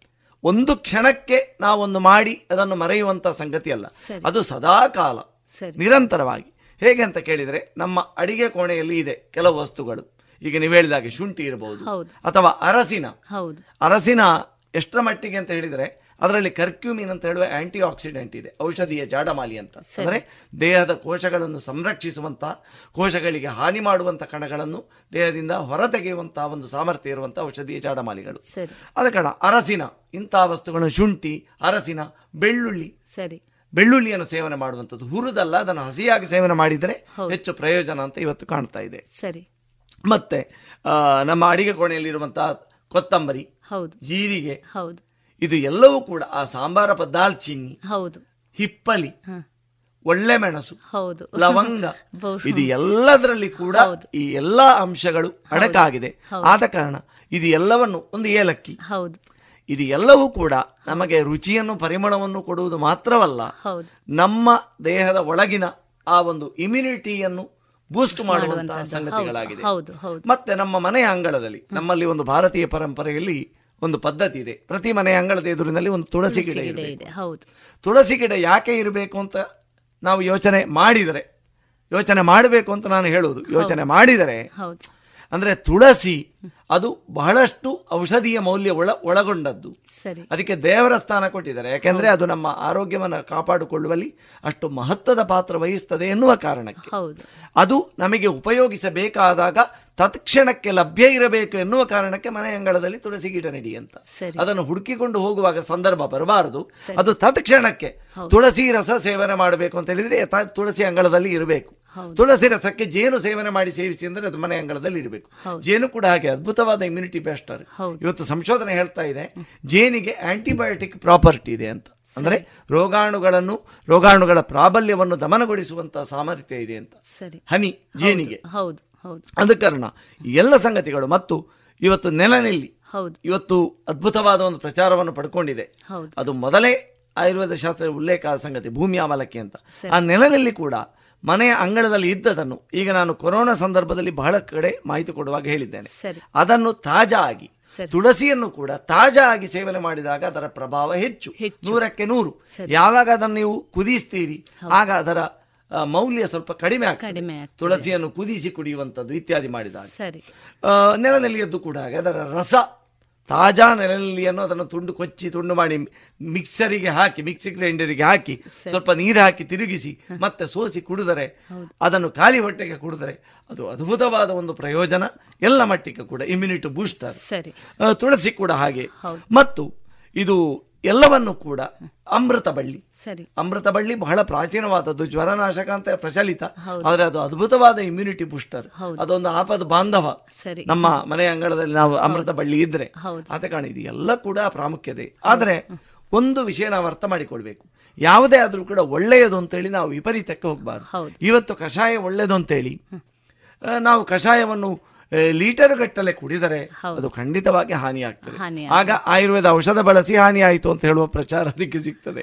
ಅದರ ಅದನ್ನು ಮಾತ್ರ ಅವತ್ತು ಅದು ಎಷ್ಟು ಪ್ರಮಾಣದಲ್ಲಿ? ಈಗ ಕಷಾಯ ಆದ್ರೆ ಒಂದು ಇಪ್ಪತ್ತರಿಂದ ಮೂವತ್ತು ಎಂ ಎಲ್ ಅಮೃತ ಬಳ್ಳಿಯ ಕಷಾಯ ಎಷ್ಟು ಕುಡಿಬಹುದು. ಇಪ್ಪತ್ತರಿಂದ ಮೂವತ್ತು ಎಂ ಎಲ್ ಬೆಳಿಗ್ಗೆ ಮತ್ತು ರಾತ್ರಿ ಅಂತ. ಕೆಲವು ಸಲ ಕೆಲವು ರೋಗಿಗಳು ಅದನ್ನು ಗ್ಲಾಸು ಗಟ್ಟಲೆ ಕೊರೋನಾ ಬರಬಾರದು ಅಂತ ಹೇಳಿ ತುಂಬಾ ರಕ್ಷಣೆಯನ್ನು ಬಯಸಿ ಹತ್ತು ಗ್ಲಾಸು ಎಂಟು ಗ್ಲಾಸು ಕುಡಿದು ದಿನಕ್ಕೆ ಮಲಬದ್ಧತೆ ಉಂಟಾಗಿ ಹೊಟ್ಟೆ ತೊಂದರೆ ಉಂಟಾಗಿ ನನ್ನ ಹತ್ರ ಬಂದ ಉದಾಹರಣೆಗಳಿದೆ ವೈದ್ಯರ ಹತ್ರ. ಆದ ಕಾರಣ ಒಳ್ಳೆಯದಾದ್ರೂ ಕೂಡ ಅರಸಿನ ಎಷ್ಟು ಸೇವಿಸಬೇಕು? ಹೌದು. ಒಂದು ಸೌಟಲ್ಲ ಒಂದು ಚಮಚ. ದಿನಕ್ಕೆ ಒಂದರಿಂದ ಎರಡು ಚಮಚ ಅರಸಿನ ದಿನಕ್ಕೆ ಒಂದು ಬಾರಿ ಅಥವಾ ಎರಡು ಬಾರಿ ಸೇವನೆ ಮಾಡುವುದು ಅದು ಯೋಗ್ಯ. ಸರಿ. ಅದು ಉಪಕಾರಕ. ತುಳಸಿ ರಸ ಆದ್ರೆ ಎಷ್ಟು? ಅದೊಂದು ಇಪ್ಪತ್ತು ಎಂ ಎಲ್. ಇಷ್ಟು. ತುಳಸಿ ಎಲೆ ಹಸಿ ಎಲೆಯನ್ನು ಜಗ್ದು ತಿನ್ನುವುದಾದ್ರೆ ಎಷ್ಟು ತಿನ್ನಬಹುದು? ಒಂದು ಹತ್ತು ಎಲೆ. ಹೌದು. ಒಂದು ಮುಷ್ಟಿ ತುಳಸಿ ಎಲೆಯನ್ನು ತಿನ್ನಬೇಕು ಅಂತ ಇಲ್ಲ. ಹತ್ತು ಎಲೆಯನ್ನು ದಿನಕ್ಕೆ ಒಂದು ಬಾರಿ ಜಗದು ನುಂಗಿದ್ರೆ ನೀವು ತುಳ ನಾವು ತುಳಸಿ ಕಷಾಯ ಕುಡಿಯುವ ಅಗತ್ಯ ಇಲ್ಲ ಅಂತ. ಯಾಕೆಂದ್ರೆ ಅದರ ಆಕ್ಷನ್ ಲಾಂಗರ್ ಇಪ್ಪತ್ನಾಲ್ಕು ಗಂಟೆ ಅದರ ಪ್ರಯೋಜನ ಲಭ್ಯ ಸರಿ. ಒಟ್ಟಾರೆಯಾಗಿ ಬಹುಶಃ ಹೇಳೋದಾದ್ರೆ ಈ ರೋಗ ನಿರೋಧಕ ಶಕ್ತಿಯನ್ನ ಹೆಚ್ಚಿಸುವಂತಹ ಆಹಾರ ಇವತ್ತು ನಮ್ಮ ಜನ ಜೀವನದಲ್ಲಿ ಹೆಚ್ಚು ಪ್ರಚಲಿತವಾಗಿ ಉಪಯೋಗದಲ್ಲಿ ಇದೆ ಅಂತ ಕೂಡ ನಾವು ಅಂದುಕೊಳ್ಬಹುದು ಅಲ್ವಾ ಡಾಕ್ಟ್ರೆ. ನಾವು ಒಂದು ದೃಷ್ಟಿಯಲ್ಲಿ ಹೇಳೋದಾದ್ರೆ ಕೊರೋನಾ ಎಲ್ಲೋ ಒಂದು ರೀತಿಯಲ್ಲಿ ಈ ಆಹಾರ ಪದ್ಧತಿಯನ್ನ ನಮ್ಮ ಜೀವನದಲ್ಲಿ ಅಳವಡಿಸಿಕೊಳ್ಳುವಂತೆ ಮಾಡಿದೆ ಅಂದ್ರೂ ಕೂಡ ತಪ್ಪಾಗಲಾರದು. ಹಾಗೆ ನಮ್ಮ ಜೀವನ ಪದ್ಧತಿಯನ್ನು ಮತ್ತು ಆಹಾರ ಪದ್ಧತಿಯನ್ನು ಬದಲಾವಣೆ ಮಾಡಿಸುವುದಕ್ಕೆಂದೇ ಕೊರೋನಾ ಬಂದಿದೆ ಏನೋ ಎನ್ನುವ ಹಾಗೆ ಪರಿಸ್ಥಿತಿ ಇದೆ. ಪರಿಸ್ಥಿತಿ ಇದೆ. ಯಾಕೆಂದ್ರೆ ಬಹಳಷ್ಟು ಜನ ಇವತ್ತು ರೋಗ ನಿರೋಧಕ ಶಕ್ತಿಯನ್ನ ಹೆಚ್ಚಿಸುವಂತಹ ತುಳಸಿ ಇರಬಹುದು ಅಥವಾ ಕರಿಮೆಣಸನ್ನ ಇರಬಹುದು ಏಲಕ್ಕಿ ಇರಬಹುದು ಅಥವಾ ಬೇರೆ ನೈಸರ್ಗಿಕವಾಗಿ ಮಾಡಿದ್ದಾರೆ. ಒಂದು ರೀತಿಯಲ್ಲಿ ಒಂದು ಜಾಗೃತಿ. ಹೌದು. ನಮ್ಮ ಮೂಲಭೂತವಾದ ಒಂದು ಸಂಗತಿಗಳ ಕುರಿತಾಗಿ ಪ್ರಾಕೃತಿಕ ಸಂಗತಿಗಳ ಕುರಿತಾಗಿ ಒಂದು ಜಾಗೃತಿ ಜಾಗೃತಿ ಮೂಡಿದೆ ಅಂತ ನಾವು ಮತ್ತು ಹೇಳ್ಬೋದು. ಇನ್ನೂ ಒಂದು ವಿಷಯ ಹೇಳಬೇಕು ಅಂತ ನಾನು ಹೇಳಬೇಕು ಅಂತ ಇದ್ದೇನೆ ಅದೇನಂತ ಹೇಳಿದರೆ ಇವತ್ತು ಆ, ಎದೆ ಹಾಲಿನ ಮಹತ್ವ ತಾಯಿಯ ಎದೆ ಹಾಲಿನ ಮಹತ್ವ ಹೌದು. ಒಬ್ಬ ವ್ಯಕ್ತಿಯ ಇಮ್ಯುನಿಟಿ ಅವನು ಏನು ಆಹಾರ ಆ ಕಾಲಕ್ಕೆ ಅವನು ಪ್ರಬುದ್ಧನಾದಾಗ ಸೇವಿಸ್ತಾನೆ ಎನ್ನುವಷ್ಟೇ ಪ್ರಾಮುಖ್ಯ ಅವನು ಚಿಕ್ಕದಿದ್ದಾಗ ತಾಯಿಯ ಎದೆ ಹಾಲು ಅವನಿಗೆ ಎಷ್ಟು ಸಿಕ್ಕಿದೆ ಎನ್ನುವುದು ಕೂಡ ಅವನ ರೋಗ ನಿರೋಧಕ ಶಕ್ತಿಯನ್ನು ನಿರ್ಧರಿಸ್ತದೆ ಹೌದು. ಇವತ್ತು ಸಂಶೋಧನೆಗಳು ತಾಯಂದಿರು ತಮ್ಮ ಮಕ್ಕಳಿಗೆ ಕನಿಷ್ಠ ಎರಡು ವರ್ಷಗಳ ಕಾಲ ನಿರಂತರ ಎದೆ ಹಾಲನ್ನು ಕೊಟ್ಟರೆ ಆ ಮಕ್ಕಳು ಹೆಚ್ಚು ರೋಗ ನಿರೋಧಕ ಶಕ್ತಿ ಉಳ್ಳವರಾಗಿರ್ತಾರೆ ಅಂತ ಹೇಳಿ ದೃಢೀಕೃತವಾದ ಸಂಗತಿ. ಮೊದಲ ಆರು ತಿಂಗಳು ಎದೆ ಹಾಲನ್ನು ಬಿಟ್ಟು ಬೇರೆ ಏನೂ ಕೊಡಬಾರದು. ನಮ್ಮ ಕೃತಕ ಬಾಟಲಿ ಹಾಲನ್ನು ಕೊಡುವ ಅಭ್ಯಾಸ ಆರಂಭದಲ್ಲಿ ಆರಂಭದ ತಿಂಗಳುಗಳಲ್ಲಿ ಮಾಡಬಾರದು. ಯಾಕೆಂತ ಕೇಳಿದ್ರೆ ನಮ್ಮ ದೇಹದ ಒಳಗೆ ಕರುಳಿನಲ್ಲಿ ಒಂದು ಸೂಕ್ಷ್ಮಾಣು ಪದರ ಇದೆ. ಸರಿ. ದೇಹಕ್ಕೆ ಉಪಕಾರಿಯಾದ ಸೂಕ್ಷ್ಮಾಣು ಪದರ. ನಮ್ಮ ಆರೋಗ್ಯದಲ್ಲಿ ಅದರ ಪಾತ್ರ ಬಹಳ ಅದ್ಭುತ ಮತ್ತು ಅಗಾಧವಾದದ್ದು. ಸರಿ. ಆ ಸೂಕ್ಷ್ಮಾಣು ಪದರವನ್ನು ಕರುಳಿನಲ್ಲಿ ಉಳಿಸಿಕೊಳ್ಳುವುದಕ್ಕೆ ಅವು ವಿಟಾಮಿನ್ಗಳು ಉತ್ಪತ್ತಿ ಮಾಡುತ್ತದೆ ಸರಿ. ಬೇರೆ ರೋಗಕಾರಕ ಸೂಕ್ಷ್ಮಾಣುಗಳು ರಕ್ತಕ್ಕೆ ಸೇರದ ಹಾಗೆ ತಡೆಗಟ್ತದೆ. ಅದು ಎಲ್ಲದಕ್ಕೂ ಆ ಉಪಕಾರಿಯಾದ ಸೂಕ್ಷ್ಮಾಣು ಪದರವನ್ನು ಸ್ಥಿರವಾಗಿ ಮತ್ತು ಸರಿಯಾಗಿ ಇಟ್ಟುಕೊಳ್ಳುವುದಕ್ಕೆ ನಾವು ತಾಯಿಯ ಎದೆಹಾಲನ್ನು ಮಕ್ಕಳಿಗೆ ಕೊಡುವಂತಹ ಒಂದು ಪ್ರಾಮುಖ್ಯತೆ. ಇವತ್ತು ಸಿಸೇರಿಯನ್ ಆದ ತಕ್ಷಣ ಎದೆಹಾಲನ್ನು ಕೊಡಬೇಕಾದ ವಿಷಯವನ್ನು ಒತ್ತಿ ಹೇಳ್ತಾ ಇದ್ದಾರೆ ತಜ್ಞರು. ಸರಿ. ಅದು ಕಷ್ಟ ಆದರೂ ಕೂಡ ಅದನ್ನು ಪೂರ್ವ ನಿರ್ಧಾರಿತ ಮಾಡಿಕೊಂಡು ಯಾವ ಒಂದು ಕೊಲೆಸ್ಟ್ರಮ್ ಅಂತ ಮೊದಲ ಹಾಲು ಉತ್ಪತ್ತಿ ಆಗ್ತದೆ ಎದೆ ಹಾಲು. ಅದನ್ನು ಅಮೃತ ಅಥವಾ ಪಿಯೂಷ ಅಂತ ಕರೆದಿದ್ದಾರೆ ಆಯುರ್ವೇದ ಗ್ರಂಥಗಳಲ್ಲಿ. ಇವತ್ತು ಏನಂದ್ರೆ ಎಷ್ಟೋ ಸಲ ಈ ಸಿಸೇರಿಯನ್ ಹೆರಿಗೆಗಳಾದಾಗ ಈ ಕೊಲೆಸ್ಟ್ರಮ್ ಮಕ್ಕಳಿಗೆ ಅದು ಸಿಕ್ಕದೇ ಇರುವ ಅಂದ್ರೆ ತಾಯಿ ಮತ್ತು ಮಗುವನ್ನು ತುಂಬಾ ಬೇರ್ಪಡಿಸುವುದರಿಂದ ಅದನ್ನು ಕೊಡದೇ ಇರುವ ಒಂದು ಸಂದರ್ಭಗಳು ತುಂಬಾ ಸಲ ಇರ್ತದೆ ಬಹುಶಃ ಈ ಎಲ್ಲ ಕಾರಣಗಳಿಂದಾಗಿ ಕೂಡ ಪೌಷ್ಟಿಕಾಂಶದ ಕೊರತೆ ಮುಂದೆ ಕಂಡು ಬರುವಂತಹ ಸಾಧ್ಯತೆ ಇದೆ ಅಂತ ಅವರಲ್ಲಿ ರೋಗ ನಿರೋಧಕ ಶಕ್ತಿಯ ಶಕ್ತಿ. ಕೊರತೆ ಉಂಟಾಗಬಹುದು ಹೌದು. ತಾಯಿಯ ದೇಹಾಲು ಸರಿಯಾಗಿ ಸರಿಯಾಗಿ ಸಿಕ್ಕದೇ ಇಲ್ಲದೆ ಇದ್ದಾಗ ಕೂಡ. ಕಾರಣ ಹುಟ್ಟಿದಲ್ಲಿಂದಲೇ ಒಬ್ಬನ ರೋಗ ನಿರೋಧಕ ಶಕ್ತಿ ಈಗ ನಮ್ಮ ಮುಂದಿನ ತಲೆಮಾರಿನ ರೋಗ ನಿರೋಧಕ ಶಕ್ತಿ ಚೆನ್ನಾಗಿರ್ಬೇಕು ಅಂತ ಆದ್ರೆ. ಇವತ್ತಿನ ತಾಯಂದಿರು ತಮ್ಮ ಮಕ್ಕಳಿಗೆ ಬಹಳ ದೀರ್ಘಕಾಲ ಎದೆಹಾಲನ್ನು ಕೊಡುವಂತಹ ಒಂದು ಅಭ್ಯಾಸವನ್ನು ಕೂಡ ಮಾಡಬೇಕು ಸಂತೋಷ ಡಾಕ್ಟ್ರೆ. ಇನ್ನೂ ಒಂದು ಮುಖ್ಯವಾಗಿ ಈ ಪೌಷ್ಟಿಕಾಂಶವನ್ನ ದೇಹದಲ್ಲಿ ಬೆಳೆಸಿಕೊಳ್ಳುವ ಬಗೆ ಹೇಗೆ? ಒಳ್ಳೆಯ ಆರೋಗ್ಯಕರವಾದಂಥ ಆಹಾರ ಪದ್ಧತಿ ಒಂದು ವಿಧಾನ. ತಾವೀಗ ಹೇಳಿದ ಹಾಗೆ ಬೇರೆ ಬೇರೆ ಖನಿಜ ಇರ್ಬೋದು ಲವಣ ಇರ್ಬೋದು ಪ್ರೋಟೀನುಗಳಿರ್ಬೋದು ಇದೆಲ್ಲವೂ ಕೂಡ ಮುಖ್ಯವಾಗ್ತದೆ. ಇದನ್ನ ಬೆಳೆಸಿಕೊಳ್ಳುವ ರೀತಿ ಹೇಗೆ? ಯಾಕೆ ಈ ಪ್ರಶ್ನೆ ಮುಖ್ಯ ಆಗ್ತದೆ ಅಂದ್ರೆ ಬಾಲ್ಯದಲ್ಲಿ ಮಕ್ಕಳಿಗೆ ಬೆಳವಣಿಗೆಗೋಸ್ಕರ ಪೌಷ್ಟಿಕಾಂಶದ ಅಗತ್ಯ ಇರ್ತದೆ. ವಯಸ್ಕರಾದಾಗ ಬಹುಶಃ ಪೌಷ್ಟಿಕಾಂಶದ ಬಳಕೆ ಎಷ್ಟು ಇದೆಯೋ ಅದು ಸಾಕಾಗ್ತದೆ. ಆದರೆ ವೃದ್ಧಾಪ್ಯದಲ್ಲಿ ಮತ್ತೆ ಪೌಷ್ಟಿಕಾಂಶದ ಬಳಕೆ ಜಾಸ್ತಿ ಬೇಕಾಗ್ತದೆ. ಈ ನಿಟ್ಟಿನಲ್ಲಿ ಹೇಳುವುದಾದರೆ ಒಟ್ಟಾರೆಯಾಗಿ ಒಂದು ಬಾಲ್ಯದಿಂದ ತೊಡಗಿ ಮುಪ್ಪಿನ ತನಕ ಆ, ಒಟ್ಟು ಒಂದು ಈ ಏನು ಪೌಷ್ಟಿಕಾಂಶವನ್ನ ದೇಹದಲ್ಲಿ ಉಳಿಸಿಕೊಳ್ಳುವ ಬಗೆ ಹೇಗೆ ಮತ್ತು ಅದನ್ನು ಯಾವ ರೀತಿ ಸಮತೋಲನವಾಗಿ ಉಳಿಸಿಕೊಂಡು ಹೋಗ್ಬೋದು? ಇದರ ಬಗ್ಗೆ ಮಾಹಿತಿಯನ್ನು ನೀಡ್ತೀರಾ? ಒಂದು ಆಹಾರ ಸೇವನೆಯಲ್ಲಿನ ಯುಕ್ತಾಯುಕ್ತತೆ. ಸರಿ. ಉದಾಹರಣೆ ಕೆಲವು ನಮ್ಮ ದೇಹದ ಒಳಗಿನ ಪೌಷ್ಟಿಕಾಂಶಗಳನ್ನು ವಿಟಾಮಿನ್ಗಳನ್ನು ನಾಶ ಮಾಡುವಂತಹ ವಸ್ತುಗಳನ್ನು ನಾವು ಸೇವನೆ ಮಾಡ್ತೇವೆ. ಉದಾಹರಣೆ ಶುಗರ್. ಸರಿ. ಇದನ್ನು ಬಿಳಿ ವಿಷ ಉಪ್ಪು ಮತ್ತು ಸಕ್ಕರೆ. ಇದನ್ನು ಬಿಳಿ ವಿಷ ಅಂತ ಇವತ್ತು ಹೇಳ್ತಾ ಇದ್ದಾರೆ. ಅಂದ್ರೆ ಆ ಸಕ್ಕರೆ ಎನ್ನುವಂಥದ್ದನ್ನು ವಿಪರೀತ ಸೇವನೆ ಮಾಡಿದಾಗ ಒಂದು ನಾನಾಗ ಹೇಳಿದಾಗೆ ಕರುಳಿನಲ್ಲಿರುವ ಆ ಉಪಕಾರಿ ಬ್ಯಾಕ್ಟೀರಿಯಾಗಳ ಪದರ ನಾಶ ಆಗ್ತದೆ. ಇನ್ನೊಂದು ಅದರಲ್ಲಿರುವ ಫಾಸ್ಫೋರಿಕ್ ಆಸಿಡ್ ಅಂತ ಹೇಳುವಂಥದ್ದು ನಮ್ಮ ದೇಹದ ಒಳಗಿನ ವಿಟಾಮಿನ್ ಬಿ ಟ್ವೆಲ್ವ್ ಅನ್ನು ನಾಶ ಮಾಡ್ತದೆ. ವಿಟಾಮಿನ್ ಬಿ ಟುವೆಲ್ ಅಂತ ಹೇಳುವಂಥದ್ದು ಹೃದಯದ ರಕ್ಷಣೆಗೆ ಪ್ರಾಮುಖ್ಯವಾದ ಒಂದು ಅಂಶ.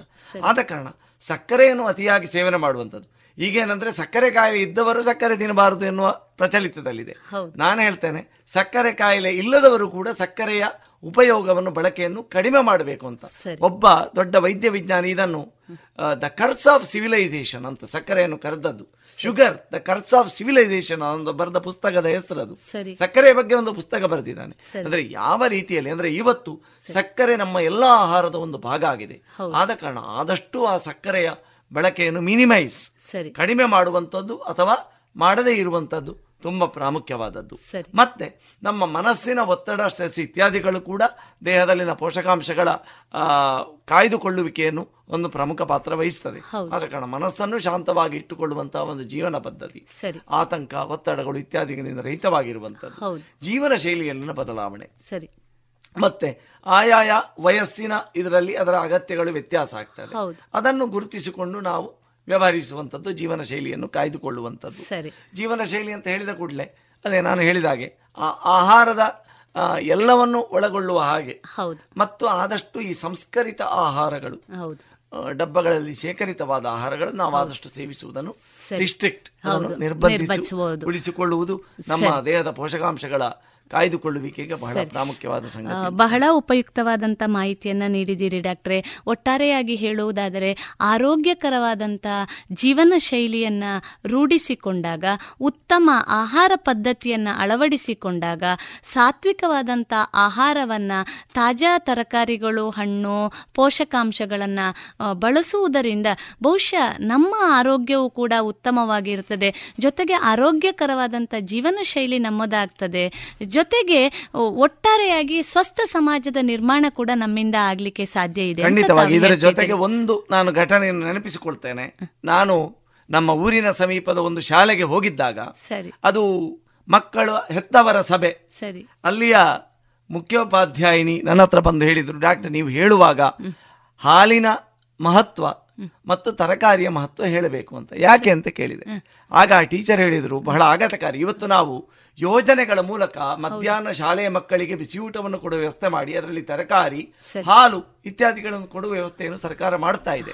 ಆದರೆ ಇದು ಎಷ್ಟು ಮಾಡಿದ್ರು ಕೂಡ ತಳಮಟ್ಟದಲ್ಲಿ ಏನಾಗ್ತಾ ಇದೆ ಅಂತ ನೋಡಿದರೆ ಅಲ್ಲಿ ಮಕ್ಕಳು ಹಾಲು ಯಾರು ಬೇಡ ಅಂತ ಹೇಳಿ ಹೇಳ್ತಾರೆ ಅಂತ ಅಧ್ಯಾಪಕಿ ನನ್ನ ಹತ್ರದ್ದು ಹೇಳಿಕೊಂಡ್ರು.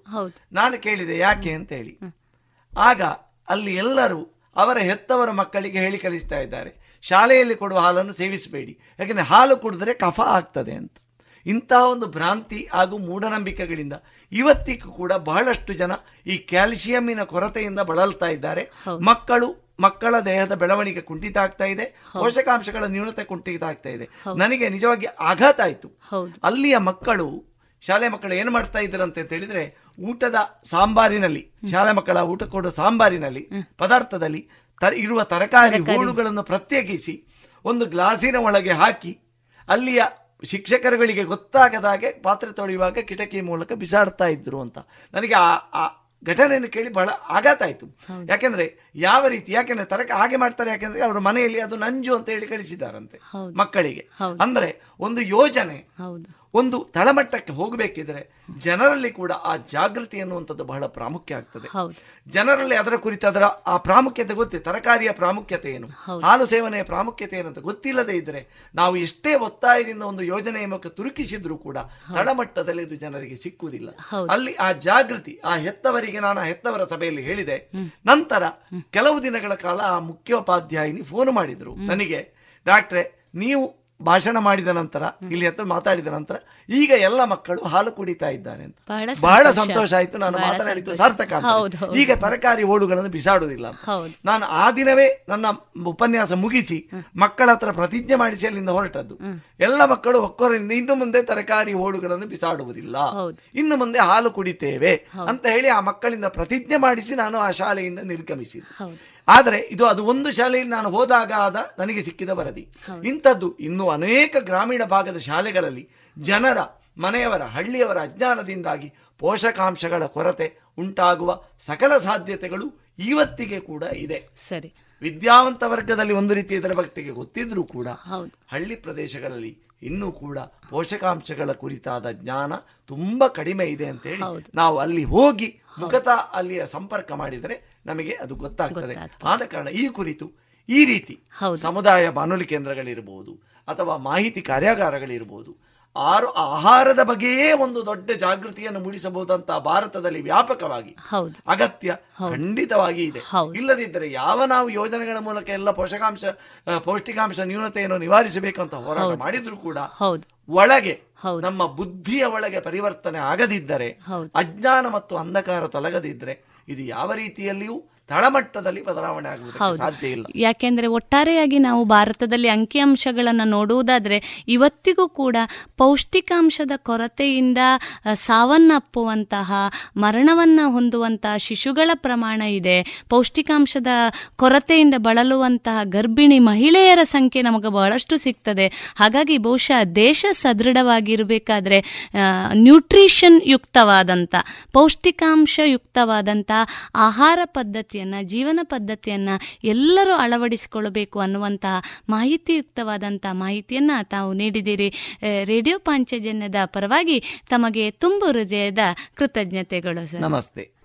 ಇದುವರೆಗೆ ಯುನಿಸೆಫ್ ಪ್ರಾಯೋಜಿತ ಸರಣಿ ಕಾರ್ಯಕ್ರಮದಲ್ಲಿ ಆಹಾರ ಮತ್ತು ಆರೋಗ್ಯ ಈ ವಿಷಯದಲ್ಲಿ ಡಾಕ್ಟರ್ ರಾಘವೇಂದ್ರ ಪ್ರಸಾದ್ ಬಂಗಾರಡ್ಕ ಅವರೊಂದಿಗೆ ಡಾಕ್ಟರ್ ವಿಜಯ ಸರಸ್ವತಿ ಅವರು ನಡೆಸಿದ ಸಂವಾದವನ್ನ ಕೇಳಿದಿರಿ.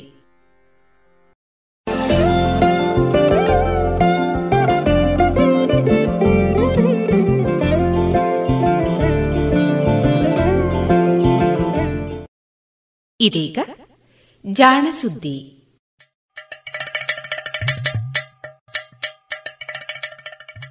ಕೇಳು ಕೇಳು ಕೇಳು ಜಾಣ ಜಾಣ ಸುದ್ದಿಯ ಕೇಳು ಕೇಳು ಕೇಳು ಜಾಣ. ಇಂದು ಹಂದು ಮುಂದು ಹಿಂದು ಹರಿವು ತಿಳಿವು ಚುಟುಕು ಬೆರಗು ನಿತ್ಯ ನುಡಿಯುವತ್ತು ತರಲು, ನಿತ್ಯ ನುಡಿಯುವತ್ತು ತರಲು. ಕೇಳಿ ಜಾಣರ, ಜಾಣ ಸುದ್ದಿಯ ಕೇಳು ಕೇಳು ಕೇಳು ಜಾಣ ಜಾಣ ಸುದ್ದಿಯ ಕೇಳು ಕೇಳು ಕೇಳು ಜಾಣ. ಜಾಣ ಜಾಣೆಯರು.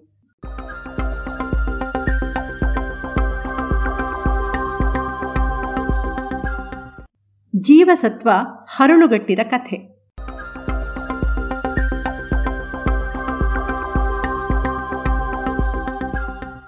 ಒಂದು ಕಾಲವಿತ್ತು. ಸೋಂಕು ರೋಗಗಳು ಜನರನ್ನು ಕೊಲ್ಲುತ್ತಿದ್ದಂತೆಯೇ ಹಸಿವು ಹಾಗೂ ಪೋಷಕಾಂಶದ ಕೊರತೆ ಕೂಡ ಜನತೆಯನ್ನು ಕಾಡುತ್ತಿದ್ದವು. ಇವುಗಳಲ್ಲಿ ರಕ್ತಹೀನತೆಯ ಹಲವು ಪ್ರಕಾರಗಳು ಬಲು ಪ್ರಮುಖವಾಗಿದ್ದುವು. ರಕ್ತಹೀನತೆಯಲ್ಲಿ ಹಲವು ಬಗೆಗಳಿವೆ. ನಾವು ಸಾಮಾನ್ಯವಾಗಿ ಗಮನಿಸುವ ಕಬ್ಬಿಣಾಂಶದ ಕೊರತೆಯಿಂದ ಉಂಟಾಗುವ ರಕ್ತಹೀನತೆ ಇವುಗಳಲ್ಲಿ ಒಂದು ಅಷ್ಟೇ. ಇದಲ್ಲದೆ ಇನ್ನೂ ಹಲವು ಬಗೆಗಳಿವೆ. ಇವುಗಳಲ್ಲಿ ಪರ್ನಿಷಿಯಸ್ ಅನಿಮಿಯಾ ಎನ್ನುವುದು ಬಲು ವಿಶೇಷ. ಇದು ಮಾರಕ ರೋಗ. ಈ ಕಾಯಿಲೆ ಬಂದವರಲ್ಲಿ ಬದುಕುಳಿಯುತ್ತಿದ್ದವರ ಸಂಖ್ಯೆ ಕಡಿಮೆ. ಆದರೆ ಕಬ್ಬಿಣದ ಕೊರತೆಯಿಂದ ಆದ ರಕ್ತಹೀನತೆಯನ್ನು ಗುಣಪಡಿಸಿದಂತೆ, ಒಳ್ಳೆಯ ಆಹಾರದಿಂದ ಈ ಮಾರಕ ದೋಷವನ್ನು ಗುಣಪಡಿಸಬಹುದು ಎನ್ನುವ ಅಂದಾಜಿನಿಂದ ವಿವಿಧ ಆಹಾರಾಂಶಗಳನ್ನು ಉಪಯೋಗಿಸಲಾಗುತ್ತಿತ್ತು. ಇವುಗಳಲ್ಲಿ ಕೇವಲ ಲಿವರಿನ ಅಂಶವನ್ನು ಸೇವಿಸಿದರಷ್ಟೇ ಈ ಪರ್ನಿಷಿಯಸ್ ಅನಿಮಿಯಾವನ್ನು ಗುಣಪಡಿಸಬಹುದು ಎಂದು ಹತ್ತೊಂಬತ್ತನೆಯ ಶತಮಾನದಲ್ಲಿ ಪತ್ತೆ ಮಾಡಲಾಯಿತು. ಇದರ ಹೊರತಾಗಿ ಬೇರೆ ಯಾವ ಚಿಕಿತ್ಸೆಯೂ ಫಲಕಾರಿಯಾಗಿರಲಿಲ್ಲ. ಲಿವರಿನಲ್ಲಿ ಇರುವ ಯಾವುದೋ ಅಂಶ ರಕ್ತಹೀನತೆಯನ್ನು ಗುಣಪಡಿಸುತ್ತದೆ ಎಂಬುದು ಸಾಬೀತಾಗಿದ್ದರೂ ಅದು ಎಂತಹ ವಸ್ತು ಎಂದು ತಿಳಿದಿರಲಿಲ್ಲ. ಪರ್ನಿಷಿಯಸ್ ಅನಿಮಿಯಾ ಗುಣಕಾರಿ ವಸ್ತು ಎಂದೇ ಅದನ್ನು ಹೆಸರಿಸಲಾಗಿತ್ತು. ಲಿವರು ಎನ್ನುವ ಮಾಂಸಾಹಾರದ ಅಂಶವನ್ನು ಬಳಸಬೇಕಾಗಿ ಬಂದಿದ್ದು ಸಸ್ಯಾಹಾರಿಗಳನ್ನಂತೂ ಸಂದಿಗ್ಧದಲ್ಲಿ ಮುಳುಗಿಸಿತ್ತು. ಇಂತಹ ಸಂದರ್ಭದಲ್ಲಿ ಲಿವರಿನಲ್ಲಿ ಇರುವ ಈ ವಸ್ತುವನ್ನು ಗುರುತಿಸಿ, ಪ್ರತ್ಯೇಕಿಸಿ, ಹರಳುಗಟ್ಟಿಸಿ, ಆನಂತರ ಅದರ ರಾಸಾಯನಿಕ ರಚನೆಯನ್ನು ಅದರ ಕಾರ್ಯವಿಧಾನವನ್ನು ಪರಿಶೀಲಿಸಿ ಬ್ಯಾಕ್ಟೀರಿಯಾಗಳಿಂದ ಅದನ್ನು ತಯಾರಿಸುವ ವಿಧಾನವನ್ನು ರೂಪಿಸಿದ. ಇದೊಂದು ಅತ್ಯಮೂಲ್ಯ ಜೀವಸತ್ವ ಎಂದು ಪತ್ತೆ ಮಾಡಿದ. ಇಪ್ಪತ್ತನೆಯ ಶತಮಾನದ ರಸಾಯನ ವಿಜ್ಞಾನಿಗಳಲ್ಲಿ ಬಲು ಪ್ರತಿಭಾಶಾಲಿ ಎಂದು ಖ್ಯಾತಿ ಪಡೆದ ಕಾರ್ಲ್ ಆಗಸ್ಟ್ ಫೋಕರ್ಸ್ ಹುಟ್ಟಿದ ದಿನ, ಸೆಪ್ಟೆಂಬರ್ ಒಂದು. ಕಾರ್ಲ್ ಫೋಕರ್ಸ್ ಹುಟ್ಟಿದ್ದು ಅಮೆರಿಕೆಯಲ್ಲಿ. ಸಾವಿರದ ಒಂಬೈನೂರ ಆರನೆಯ ಇಸವಿ ಸೆಪ್ಟೆಂಬರ್ ಒಂದರಂದು ಈತ ಅಮೆರಿಕೆಯ ಇಲಿನಾಯ್ ರಾಜ್ಯದ ಡೆಕಾಟೂರ್ ಎನ್ನುವ ಪಟ್ಟಣದಲ್ಲಿ ಹುಟ್ಟಿದ. ಈತನ ತಂದೆ ವಾಸ್ತವದಲ್ಲಿ ಜರ್ಮನಿಯವರು. ಅಮೆರಿಕೆಗೆ ವಲಸೆ ಬಂದು ಇಲ್ಲಿ ಕಾರ್ಲರ ತಾಯಿಯನ್ನು ಮದುವೆಯಾಗಿದ್ದರು. ಈ ದಂಪತಿಗಳ ಏಕೈಕ ಪುತ್ರನಾಗಿ ಕಾರ್ಲ್ ಹುಟ್ಟಿದರು. ಕಾರ್ಲರ ವಿದ್ಯಾಭ್ಯಾಸವೆಲ್ಲವೂ ಇಲಿನಾಯ್ನಲ್ಲಿಯೇ ನಡೆಯಿತು. ಶಾಲಾ ದಿನಗಳಲ್ಲಿಯೇ ಕಾರ್ಲ್ ರಸಾಯನ ವಿಜ್ಞಾನದ ಬಗ್ಗೆ ಬಹಳ ಆಸಕ್ತಿ ಹೊಂದಿದ್ದರು. ರಸಾಯನ ಪ್ರಯೋಗಗಳನ್ನು ಮಾಡಲೆಂದು ಸಾಮಗ್ರಿಗಳನ್ನು ಮನೆಗೇ ತಂದು ಪರೀಕ್ಷಿಸುವ ಹವ್ಯಾಸವೂ ಇತ್ತು. ಶಾಲಾ ವ್ಯಾಸಂಗದ ನಂತರ ಕಾರ್ಲ್ ಪದವಿ ಪಡೆಯಲೆಂದು ಇಲಿನಾಯ್ ವಿಶ್ವವಿದ್ಯಾನಿಲಯವನ್ನು ಸೇರಿದರು. ಅಲ್ಲಿ ಪ್ರೊಫೆಸರ್ ಕಾರ್ಲ್ ಮಾರ್ವೆಲ್ ಎನ್ನುವವರ ಮಾರ್ಗದರ್ಶನದಲ್ಲಿ ಡಾಕ್ಟರೇಟ್ ಪದವಿ ಪಡೆದರು. ಇವರ ಡಾಕ್ಟರೇಟ್ ಅಧ್ಯಯನ ಆಲ್ಕೋಹಾಲ್ ಹಾಗೂ ಈಸ್ಟರ್ಗಳ ನಡುವಣ ಕ್ರಿಯೆಗಳ ಕುರಿತಾಗಿತ್ತು. ಡಾಕ್ಟರೇಟ್ ಮುಗಿದ ನಂತರ ಈತ ಯೇಲ್ ವಿಶ್ವವಿದ್ಯಾನಿಲಯದಲ್ಲಿ ಸಂಶೋಧನೆ ಮುಂದುವರೆಸಿ ಔಷಧ ವಿಜ್ಞಾನ ಹಾಗೂ ಔಷಧ ವಿನ್ಯಾಸಗಳ ಕ್ಷೇತ್ರದಲ್ಲಿ ಸಂಶೋಧನೆ ಕೈಗೊಂಡಿದ್ದರು. ಇದರ ಫಲವಾಗಿ ಅವರಿಗೆ ಸುಪ್ರಸಿದ್ಧ ಮರ್ಕ್ ಔಷಧ ಕಂಪನಿಯಲ್ಲಿ ವಿಜ್ಞಾನಿಯ ಹುದ್ದೆ ದೊರೆಯಿತು. ಇದು ಅವರ ಬದುಕಿಗೆ ಹೊಸ ತಿರುವು ನೀಡಿತು.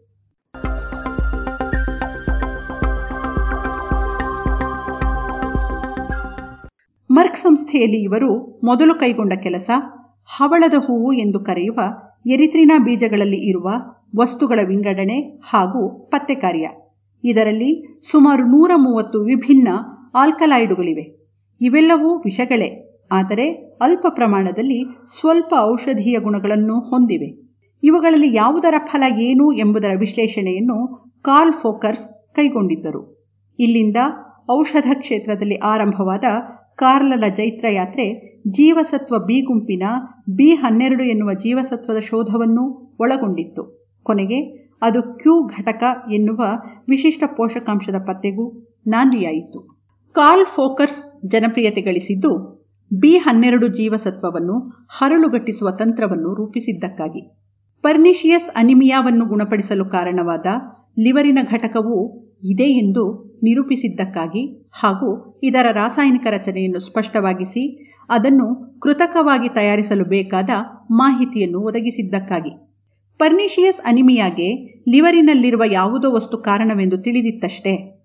ಸಾವಿರದ ಒಂಬೈನೂರ ಇಪ್ಪತ್ತಾರನೆಯ ಇಸವಿಯಲ್ಲಿ ಮಿನೋಟ್ ಮತ್ತು ಮರ್ಫಿ ಎಂಬ ಅಮೆರಿಕನ್ ವಿಜ್ಞಾನಿಗಳು ಪರ್ನಿಷಿಯಸ್ ಅನಿಮಿಯಾ ರೋಗವನ್ನು ಗುಣಪಡಿಸುವ ಅಂಶವೊಂದು ದನದ ಲಿವರಿನಲ್ಲಿ ಇದೆ ಎಂದು ನಿರೂಪಿಸಿದ್ದರು. ತದನಂತರ ಈ ಘಟಕವನ್ನು ಪ್ರತ್ಯೇಕಿಸುವ ಪ್ರಯತ್ನಗಳು ಪ್ರಪಂಚದಾದ್ಯಂತ ನಡೆದುವು. ಈ ಘಟಕ ಪ್ರೋಟೀನೂ ಅಲ್ಲ, ಶರ್ಕರವೂ ಅಲ್ಲ, ಕೊಬ್ಬೂ ಅಲ್ಲ ಎಂದು ಕೋಹನ್ ಎಂಬಾತ ಸ್ಪಷ್ಟಪಡಿಸಿದ್ದ. ರುಬ್ಬಿದ ಲಿವರಿನಲ್ಲಿ ಇರುವ ಈ ಮೂರೂ ಅಂಶಗಳನ್ನು ಹಿಂಡಿ ಬಿಟ್ಟಾಗ ಉಳಿವ ರಸ ಸಾಮಾನ್ಯ ಲಿವರಿಗಿಂತಲೂ ಹತ್ತು ಪಟ್ಟು ಪರಿಣಾಮಕಾರಿ ಔಷಧವಾಗುತ್ತಿತ್ತು. ಹೀಗಾಗಿ ಇದನ್ನು ಪರ್ನಿಷಿಯಸ್ ಅನಿಮಿಯಾ ಪ್ರತಿಘಟಕ ಎಂದೇ ಕರೆಯಲಾಯಿತು. ಲಿವರಿಗಿಂತಲೂ ನೂರು ಪಟ್ಟು ಪರಿಣಾಮಕಾರಿಯಾಗಬಲ್ಲ ಅಂಶವನ್ನು ಪಡೆಯಲಾಗಿತ್ತು. ಆ ವೇಳೆಗೆ ಕಾರ್ಲ್ ಫೋಕರ್ಸ್ ಮರ್ಕ್ ಸಂಸ್ಥೆಯಲ್ಲಿ ಒಳ್ಳೆಯ ರಸಾಯನ ವಿಜ್ಞಾನಿ ಎಂದು ಹೆಸರುಗಳಿಸಿಯಾಗಿತ್ತು. ಅಲ್ಲಿ ಆತ ಎರಡು ತಂಡಗಳನ್ನು ರೂಪಿಸಿ ಪರ್ನಿಷಿಯಸ್ ಅನಿಮಿಯಾವನ್ನು ಗುಣಪಡಿಸುವ ಅಂಶವನ್ನು ಪ್ರತ್ಯೇಕಿಸುವ ಸಾಹಸದಲ್ಲಿ ತೊಡಗಿದರು. ಅವರ ಒಂದು ತಂಡ ಅಮೆರಿಕೆಯಲ್ಲಿಯೂ, ಇನ್ನೊಂದು ತಂಡ ಇಂಗ್ಲೆಂಡಿನಲ್ಲಿಯೂ ಈ ಕಾರ್ಯವನ್ನು ಕೈಗೊಂಡಿದ್ದುವು. ಅಷ್ಟರಲ್ಲಿ, ಮೆರಿಲ್ಯಾಂಡ್ ಕೃಷಿ ಸಂಶೋಧನಾ ಕೇಂದ್ರದಲ್ಲಿದ್ದ ಮೇರಿ ಶಾರ್ಬ್ ಎಂಬಾಕೆ ಇನ್ನೊಂದು ಹೊಸ ವಿಷಯವನ್ನು ಗುರುತಿಸಿದ್ದಳು. ಲ್ಯಾಕ್ಟೋಬ್ಯಾಸಿಲಸ್ ಲ್ಯಾಕ್ಟಿಸ್ ಎನ್ನುವ ಹಾಲನ್ನು ಹುಳಿಸುವ ಬ್ಯಾಕ್ಟೀರಿಯಾವೊಂದು ಬೆಳೆಯಬೇಕೆಂದರೆ ಲಿವರಿನಲ್ಲಿರುವ ಒಂದು ಅಂಶ ಅತ್ಯವಶ್ಯಕ ಎಂದು ಆಕೆ ಗುರುತಿಸಿದ್ದಳು. ಇದನ್ನು ಗಮನಿಸಿದ ಫೋಕಸ್, ಆ ಅಂಶ ಪರ್ನಿಷಿಯಸ್ ಪ್ರತಿಘಟಕ ಇರಬಾರದೇಕೆ ಎಂದು ತರ್ಕಿಸಿ ಆ ನಿಟ್ಟಿನಲ್ಲಿ ಪ್ರಯೋಗಗಳನ್ನು ಕೈಗೊಂಡರು. ಶಾರ್ಪ್ ಗುರುತಿಸಿದ ಅಂಶ ಇದೆ ಎಂದು ಅವರಿಗೆ ಸ್ಪಷ್ಟವಾಯಿತು. ಶಾರ್ಬ್ರ ಪ್ರಯೋಗಗಳು ಇಂತಹ ಘಟಕವನ್ನು ಗುರುತಿಸಲು ನೆರವಾಗುತ್ತವೆ ಎಂದು ಅವರಿಗೆ ವೇದ್ಯವಾಯಿತು ಈ ಬ್ಯಾಕ್ಟೀರಿಯಾ ಕೃಷಿಯನ್ನೇ ಪರ್ನಿಷಿಯಸ್ ಅನಿಮಿಯಾವನ್ನು ಗುಣಪಡಿಸುವ ಘಟಕವನ್ನು ಪತ್ತೆ ಮಾಡುವ ತಂತ್ರವನ್ನಾಗಿ ಬಳಸಲು ಯೋಚಿಸಿದರು. ಇದು ಅವರ ಕೆಲಸಗಳನ್ನು ಶೀಘ್ರಗೊಳಿಸಿತು. ಲಿವರಿನಿಂದ ಪ್ರತ್ಯೇಕಿಸಿದ ವಿವಿಧ ರಾಸಾಯನಿಕಗಳನ್ನು ಪರೀಕ್ಷಿಸಿ ನೋಡಿದರು. ಕೊನೆಗೆ ನೀರಿನಲ್ಲಿ ಕರಗುವ ವಸ್ತುವೊಂದನ್ನು ಗುರುತಿಸಿದರು. ಅದರ ರಾಸಾಯನಿಕ ರಚನೆಯನ್ನು ಪತ್ತೆ ಮಾಡಿದರು. ಅದಕ್ಕೆ ಜೀವಸತ್ವ ಬಿ ಹನ್ನೆರಡು ಎಂದು ಹೆಸರಿಟ್ಟರು.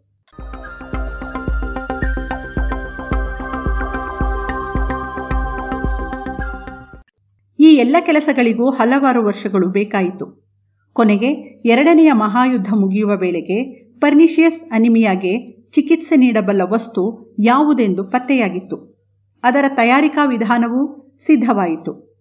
ಈ ಚಿಕಿತ್ಸೆಗಾಗಿ ಲಿವರಿನ ನೆರವೇ ಇಲ್ಲದೆ ಬಿ ಹನ್ನೆರಡು ಜೀವಸತ್ವ ದೊರೆಯುವಂತಾಯಿತು.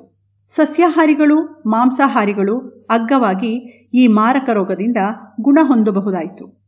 ಕಾಲ್ ಫೋಕರ್ಸ್ ಸಾಧನೆಗಳು ಇಷ್ಟೇ ಅಲ್ಲ. ಬಿ ಜೀವಸತ್ವದ ಇನ್ನೂ ಹಲವು ಘಟಕಗಳನ್ನೂ ಆತ ಗುರುತಿಸಿ, ರಾಸಾಯನಿಕವಾಗಿ ವಿಶ್ಲೇಷಿಸಿ, ಸಂಶ್ಲೇಷಿಸಿದರು. ಇದಲ್ಲದೆ, ಸ್ಟ್ರೆಪ್ಟೋಮೈಸಿನ್ ಹಾಗೂ ನಿಯೋಮೈಸಿನ್ ಎನ್ನುವ ಆಂಟಿಬಯಾಟಿಕ್ಗಳ ರಸಾಯನ ವಿಜ್ಞಾನವನ್ನು ವಿಷದಗೊಳಿಸಿದ್ದು ಕೂಡ ಕಾಲ್ ಫೋಕರ್ಸ್ರ ತಂಡವೇ. ಕಾಲ್ ಫೋಕರ್ಸ್ ಈ ನಿಟ್ಟಿನಲ್ಲಿ ನಡೆದ ಹಾದಿ ಹಲವು ಹೊಸ ಸಂಶೋಧಕರಿಗೆ ಮಾರ್ಗದರ್ಶಕವೆನ್ನಿಸಿತು. ಮೊದಲಿಗೆ ಪ್ರಾಣಿಗಳಲ್ಲಿ ಚಟುವಟಿಕೆ ತೋರುವಂತಹ ಜೈವಿಕ ಘಟಕ ಇದೆಯೋ ಎಂದು ಗುರುತಿಸುವುದು ಆನಂತರ ಅದನ್ನು ಸೂಕ್ಷ್ಮಜೀವಿಗಳಲ್ಲಿ ಪರೀಕ್ಷಿಸುವುದು, ಹೀಗೆ ಪರೀಕ್ಷೆಯ ನಂತರ ಗುರುತು ಖಚಿತವಾದ ಮೇಲೆ ಆ ಘಟಕವನ್ನು ಆಗ ಹೊಸದಾಗಿದ್ದ ಕ್ರೊಮೊಟೋಗ್ರಫಿ ಮೊದಲಾದ ತಂತ್ರದಿಂದ ವಿಶ್ಲೇಷಿಸುವುದು, ರಚನೆಯನ್ನು ಪತ್ತೆ ಮಾಡುವುದು ಹಾಗೂ ಬ್ಯಾಕ್ಟೀರಿಯಾಗಳನ್ನು ಬಳಸಿ ಅವನ್ನು ತಯಾರಿಸಲು ಪ್ರಯತ್ನಿಸುವುದು. ಈ ಮಾರ್ಗವನ್ನು ಬಳಸಿಕೊಂಡು ಹಲವು ಹೊಸ ಪದಾರ್ಥಗಳನ್ನು ಗುರುತಿಸಲಾಯಿತು. ಸಾವಿರದ ಒಂಬೈನೂರ ಐವತ್ತೈದರಲ್ಲಿ ಬೇರೆ ಬೇರೆ ಪ್ರಾಣಿಗಳ ವಿವಿಧ ಅಂಗಾಂಶಗಳಲ್ಲಿ ಒಂದು ವಿಶಿಷ್ಟ ಪದಾರ್ಥ ಇದೆ ಎಂದು ಗುರುತಿಸಲಾಯಿತು. ಸರ್ವಜೀವಿಗಳಲ್ಲಿಯೂ ಇದು ಇದೆ ಎಂದು ಅನ್ನಿಸಿದ್ದರಿಂದ ಇದನ್ನು ಉಬಿಕ್ಟಿನೋನ್ ಎಂದು ಕರೆದರು. ಇದೊಂದು ಜೀವಸತ್ವ ಇರಬೇಕು ಎಂದು ಭಾವಿಸಲಾಯಿತು. ಇದು ಉಸಿರಾಟದ ಅಂಗಗಳಲ್ಲಿ ಇಲೆಕ್ಟ್ರಾನುಗಳನ್ನು ವರ್ಗಾಯಿಸುವುದನ್ನು ಕಂಡವರು ಇದನ್ನು ಕೋಫ್ಯಾಕ್ಟರ್ ಕ್ಯೂ ಎಂದು ಕರೆದರು. ಇದು ಪತ್ತೆಯಾದ ಒಂದೇ ವರ್ಷದಲ್ಲಿ ಫೋಕರ್ಸ್ ಅದರ ರಚನೆ ಹೇಗಿದೆ ಎಂದು ವಿಷದಪಡಿಸಿದ್ದಲ್ಲದೆ, ಅದು ಜೀವಸತ್ವವಲ್ಲವೆಂದು ದೇಹದಲ್ಲಿ ಕೊಲೆಸ್ಟರಾಲ್ ತಯಾರಿಕೆಯಲ್ಲಿ ಪ್ರಮುಖ ಪಾತ್ರ ವಹಿಸುವ ರಾಸಾಯನಿಕವೆಂದು ತಿಳಿಸಿದರು. ಹೀಗೆ ರಸಾಯನ ವಿಜ್ಞಾನದ ಮೂಲಕ ದೇಹದ ಹಲವು ಪ್ರಮುಖ ಚಟುವಟಿಕೆಗಳ ಕ್ರಿಯೆಗಳ ಗುಟ್ಟನ್ನು ತಿಳಿಸಿಕೊಟ್ಟು, ತನ್ಮೂಲಕ ಹಲವು ಕಾಯಿಲೆಗಳ ಚಿಕಿತ್ಸೆಗೆ ಬೇಕಾದ ಔಷಧಗಳು ಅಗ್ಗವಾಗಿ, ಸುಲಭವಾಗಿ ದೊರಕುವಂತೆ ಮಾಡಿದ ಇಪ್ಪತ್ತನೆಯ ಶತಮಾನದ ಸಾವಯವ ರಸಾಯನ ವಿಜ್ಞಾನಿ ಬಿ ಹನ್ನೆರಡು ಜೀವಸತ್ವವನ್ನು ಗುರುತಿಸಿದ, ಹೆಸರಿಸಿದ ಕಾರ್ಲ್ ಆಗಸ್ಟ್ ಫೋಕರ್ಸ್ ಹುಟ್ಟಿದ ದಿನ ಸೆಪ್ಟೆಂಬರ್ ಒಂದು.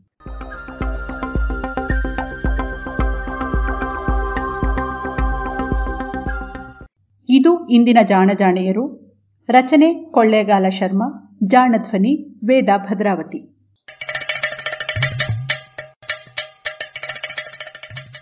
ಜಾಣ ಸುದ್ದಿಯ ಬಗ್ಗೆ ಸಲಹೆ, ಸಂದೇಹಗಳು ಇದ್ದಲ್ಲಿ ನೇರವಾಗಿ ಒಂಬತ್ತು, ಎಂಟು ಎಂಟು, ಆರು ಆರು, ನಾಲ್ಕು, ಸೊನ್ನೆ, ಮೂರು, ಎರಡು, ಎಂಟು ಈ ನಂಬರಿಗೆ ವಾಟ್ಸಪ್ ಮಾಡಿ ಇಲ್ಲವೇ ಕರೆ ಮಾಡಿ.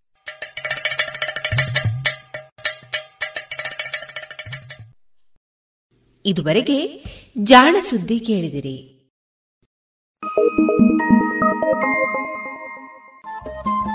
ರೇಡಿಯೋ ಪಾಂಚಜನ್ಯ ತೊಂಬತ್ತು ಬಿಂದು ಎಂಟು ಎಫ್ಎಂ ಸಮುದಾಯ ಬಾನುಲಿ ಕೇಂದ್ರ ಪುತ್ತೂರು. ಇದು ಜೀವ ಜೀವದ ಸ್ವರ ಸಂಚಾರ.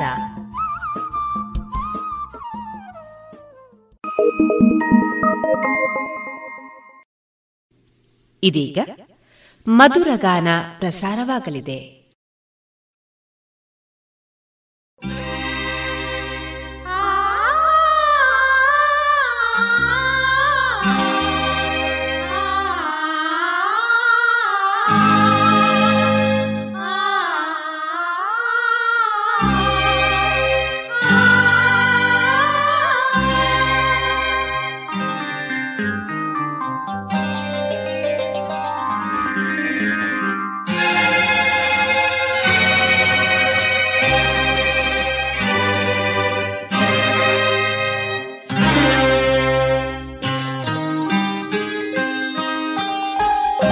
ನನ್ನವರು ಯಾರೂ ಇಲ್ಲ ಯಾರಿಗೆ ಯಾರೂ ಇಲ್ಲ.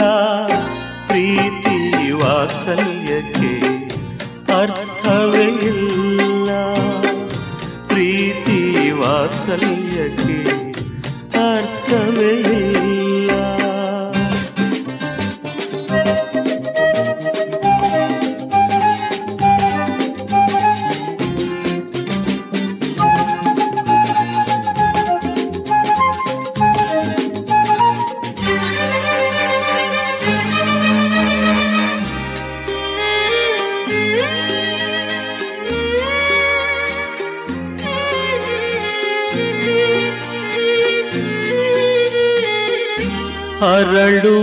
ಮುನ್ನ ಮೊಗ್ಗು ಬಳ್ಳಿಗೆ ಸ್ವಂತ ಅರಳಿದ ಮೇಲೆ ಹೂ ಪರರಿಗೆ ಸ್ವಂತ.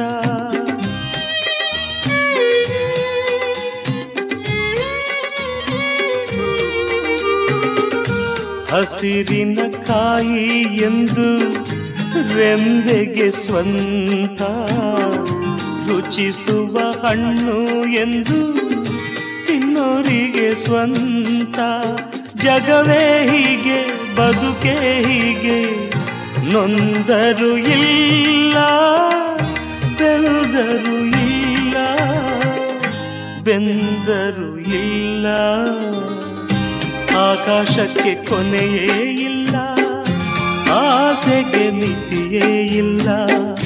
ನೀನು ಬಯಸೋದಿಲ್ಲ ನಡೆಯುವುದಿಲ್ಲ. ನನ್ನವರು ಯಾರೂ ಇಲ್ಲ ಯಾರಿಗೆ ಯಾರೂ ಇಲ್ಲ. ಪ್ರೀತಿ ವಾತ್ಸಲ್ಯಕ್ಕೆ ಅರ್ಥವೇ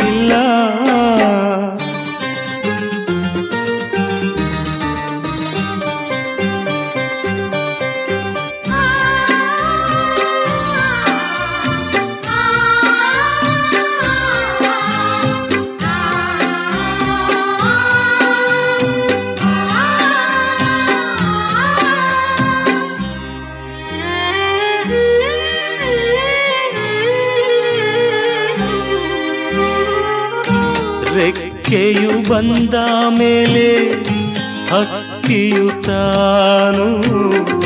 ಹೆತ್ತವರು ಯಾರು ಎಂದು ನೋಡುವುದೇನು?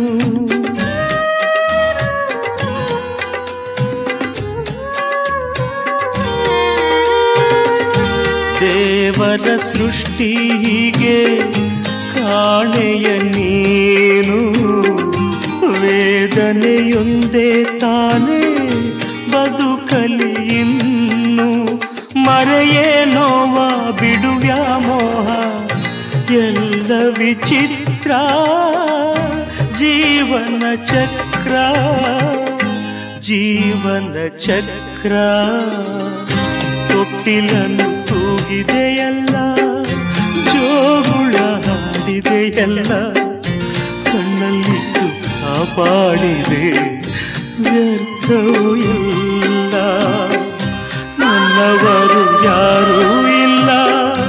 ಯಾರಿಗೆ ಯಾರೂ ಇಲ್ಲ. ಪ್ರೀತಿ ವಾತ್ಸಲ್ಯಕ್ಕೆ ಅರ್ಥವೇ ಇಲ್ಲ. ನನ್ನವರು ಯಾರೂ ಇಲ್ಲ. ಯಾರಿಗೆ ಯಾರೂ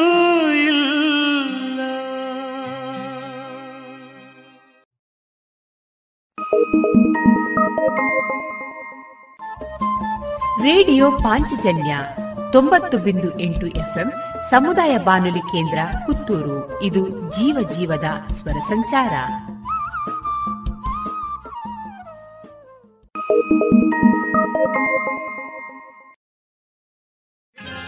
ತಾರ ತಾರ ತಾರ ಹೇ ಹೇ.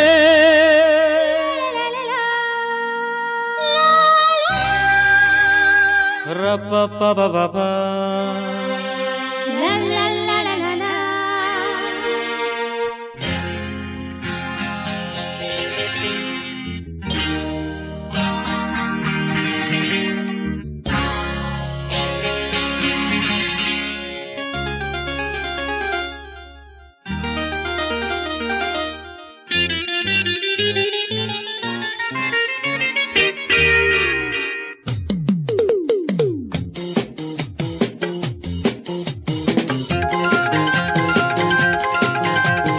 ಒಳ್ಳೆಯ ಬಯಸಿದೆ ಒಳ್ಳೆಯ ಮನಸ್ಸಿದೆ. ಒಳ್ಳೆಯ ಬಯಸಿದೆ ಒಳ್ಳೆಯ ಮನಸ್ಸಿದೆ ಅಂದವೂ ತುಂಬಿದೆ. ಕಣ್ಣಲ್ಲಿ ಕನಸಿದೆ ಯೌವನ ಕುಣಿಸಿದೆ ಜೋಡಿಯ ಕೇಳಿದೆ ಆತುರ ಕೆಣಕಿದೆ ಕಾತುರ ಕಾಡಿದೆ ಆಸೆ ಮೂಡಿದೆ. ಗುಂತ ಗುಂತ ಗುಂತ ಗದಗ ತಗುಂತ ಗುಂತ ಗುಂತ ಗುಂತ ಗದಗ ಒಳ್ಳೆಯ ಬಯಸಿದೆ ಒಳ್ಳೆಯ ಮನಸ್ಸಿದೆ ಅಂದವೂ ತುಂಬಿದೆ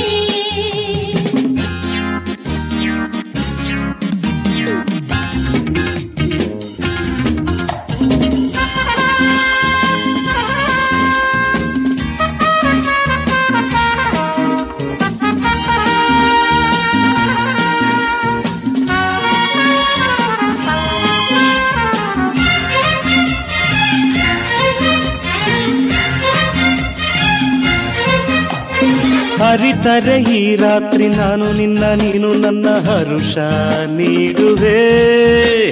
ಬೆರೆತರೆ ನೀನಿಂದು ಕಾಣದಂತ ಕೇಳದಂತ ಸುಖವ ಪಡೆಯುವೆ. ಹಾಡುವೆ, ನಲಿಯುವೆ, ಸ್ವರ್ಗ ಕಾಣುವೆ.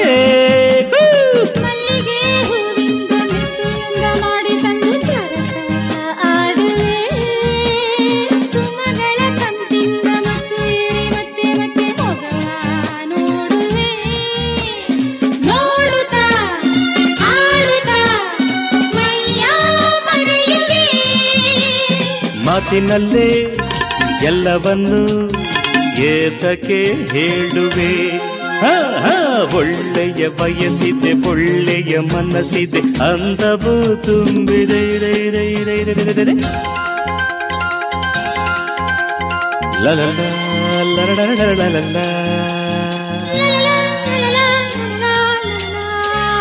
ಲಲಲ, ಲಲ್ಲ ಲಲಲ,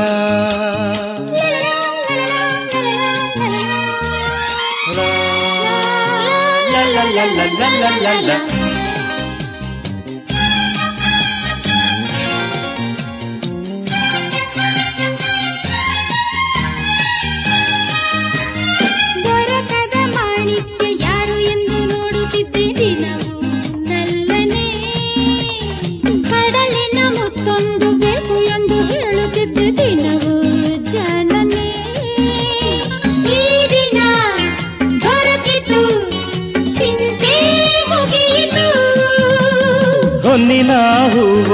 ಬೇಕು ಎಂದು ಕೇಳುತ್ತಿದ್ದೆ ನಿನ್ನ ಕಾಣದೆ. ಅರಬಾಡದ ಸೌಂದರ್ಯ ಎಲ್ಲಿ ಎಂದು ಕೇಳುತ್ತಿದ್ದೆ ಇಂದು ನೋಡಿದೆ. ಆಸೆಯು ಮುಗಿಯದೆ, ಬಯಕೆ ತೀರದೆ.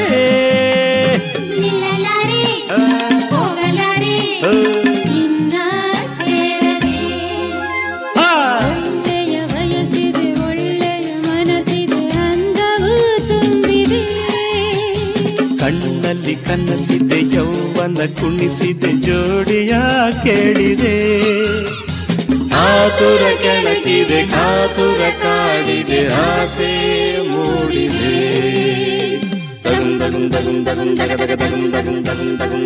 ಒಳ್ಳೆಯ ಬಯಸಿದೆ ಒಳ್ಳೆಯ ಮನಸ್ಸಿದೆ ಅಂದವೂ ತುಂಬಿದೆ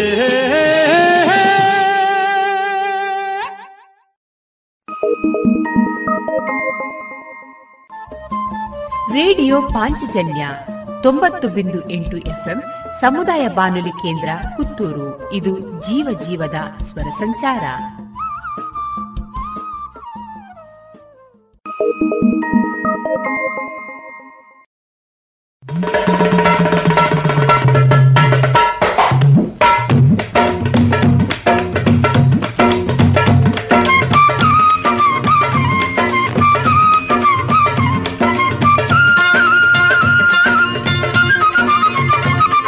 ಚೋಟುದ್ದ ಹೊಟ್ಟೆಗಾಗಿ, ಗೇಣುದ್ದ ಬಟ್ಟೆಗಾಗಿ, ಚೋಟುದ್ದ ಹೊಟ್ಟೆಗಾಗಿ, ಗೇಣುದ್ದ ಬಟ್ಟೆಗಾಗಿ, ದಿನವೆಲ್ಲ ಹೋರಾಟ ಲೋಕದಲ್ಲಿ. ಓ, ದಿನವೆಲ್ಲ ಹೋರಾಟ ಲೋಕದಲ್ಲಿ. ಚೋಟುದ್ದ ಹೊಟ್ಟೆಗಾಗಿ, ಗೇಣುದ್ದ ಬಟ್ಟೆಗಾಗಿ, ಚೋಟುದ್ದ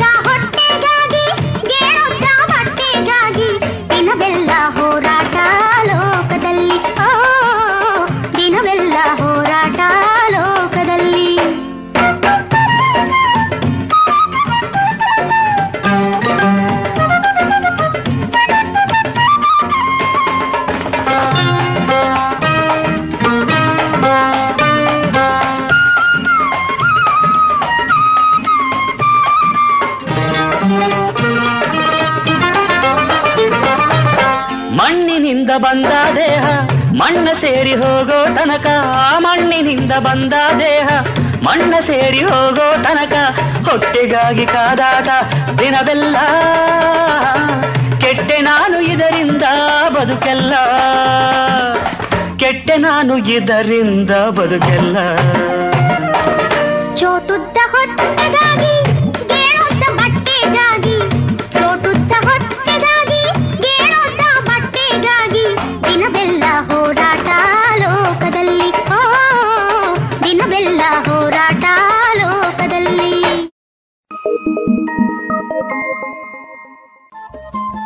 ರೇಡಿಯೋ ಪಾಂಚಜನ್ಯ ತೊಂಬತ್ತು ಬಿಂದು ಎಂಟು ಎಫ್ಎಂ ಸಮುದಾಯ ಬಾನುಲಿ ಕೇಂದ್ರ ಪುತ್ತೂರು. ಇದು ಜೀವ ಜೀವದ ಸ್ವರ ಸಂಚಾರ.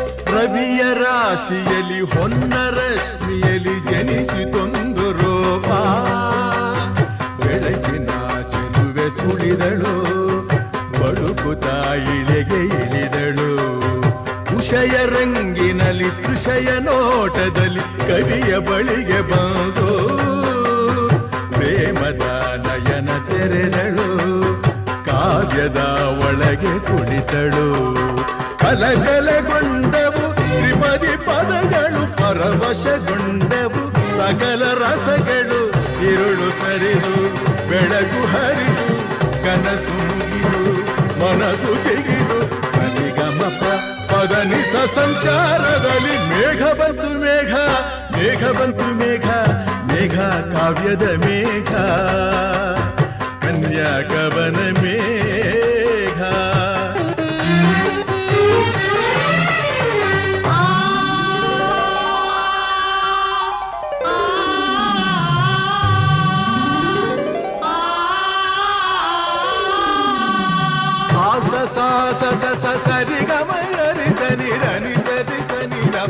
మపద పదని సాస సాస సస సరి గమరి సని రని సరి సని రప గమప గరి. సారి గరి గరి గరి సరి నిరి నిరని తని దప రని దప మప. సారి గరి గమ మమ గమ గమ సరి గ సరి సని సరి సని సరి నిరి నిరి దప. దాని దని దప మా మప దప మా గమ పమ గ సరి గరి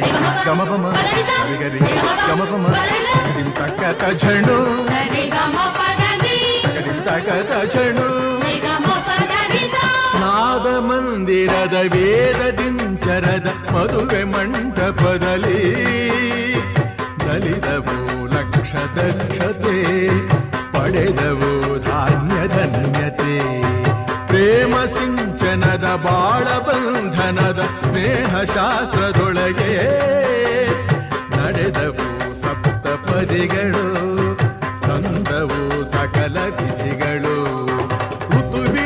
ಪಥದಲ್ಲಿ ಬಾಳ ರಥವಿದೆ ಪಯಣವ ಸವೆಸಲು ಪ್ರೇಮ ಜೊತೆಗಿದೆ ഇരുಳು ಸರಿದು, ಬೆಳಕು ಹರಿದು, ಕನಸು ಮುಗಿದು, ಮನಸ್ಸು ಚಿಗಿದು ಹರಿಗಮ ಪದನಿಸ ಸಂಚಾರದಲ್ಲಿ ಮೇಘ ಬಂತು ಮೇಘ.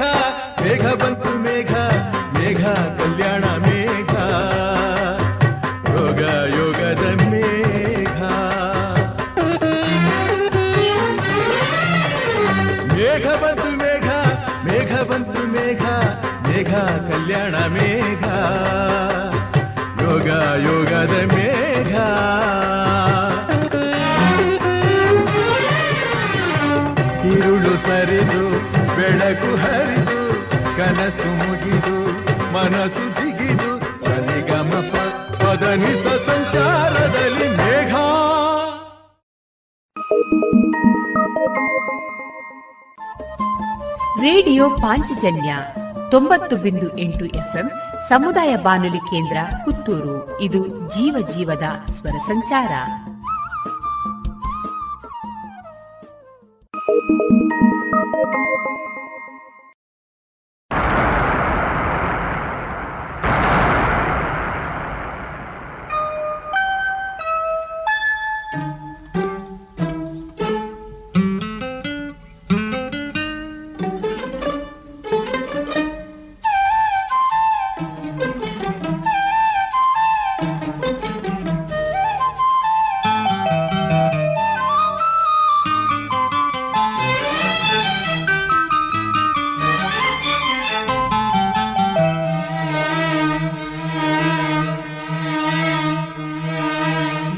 ಮಳೆ ಮಳೆ ಮಳೆ ಒಲವಿನ ಸುರಿ ಮಳೆ ಮಡೆ ಮಡೆ ಮಳೆ ಮಳೆ ಕನಸಿನ ಸುರಿ ಮಳೆ ಮನ ಹರೆಯದ ನದಿಯಾಗಿದೆ.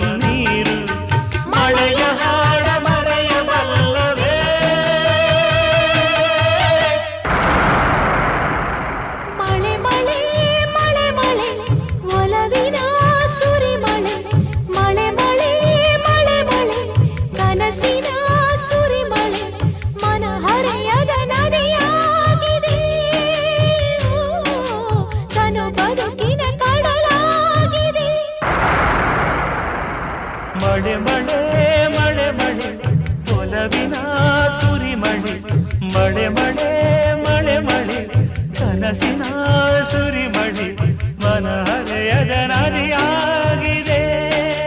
ಓ, ತನು ಬದುಕಿನ ಕಡಲಾಗಿದೆ. ರೇಡಿಯೋ ಪಾಂಚಜನ್ಯ ತೊಂಬತ್ತು ಬಿಂದು ಎಂಟು ಎಫ್ಎಂ ಸಮುದಾಯ ಬಾನುಲಿ ಕೇಂದ್ರ ಪುತ್ತೂರು. ಇದು ಜೀವ ಜೀವದ ಸ್ವರ ಸಂಚಾರ.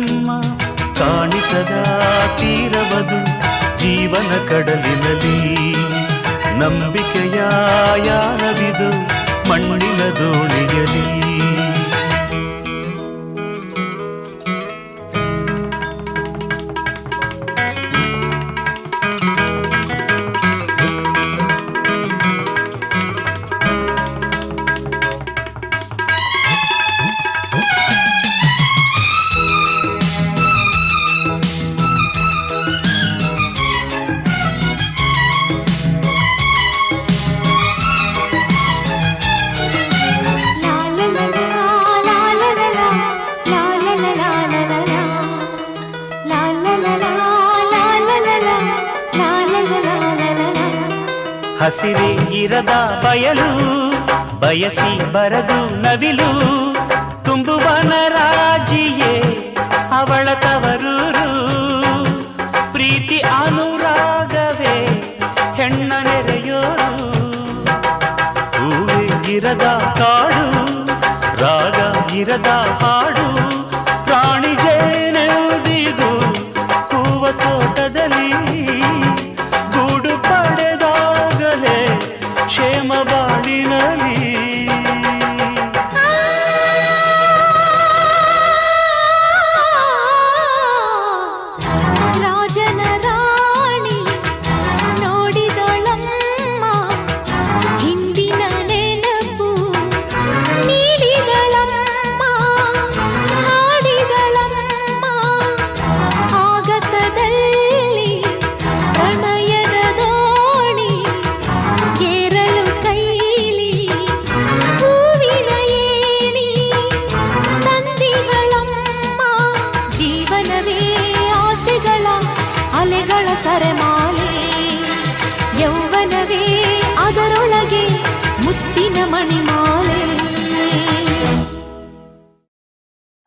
ಇದುವರೆಗೆ ಮಧುರಗಾನ ಪ್ರಸಾರವಾಯಿತು.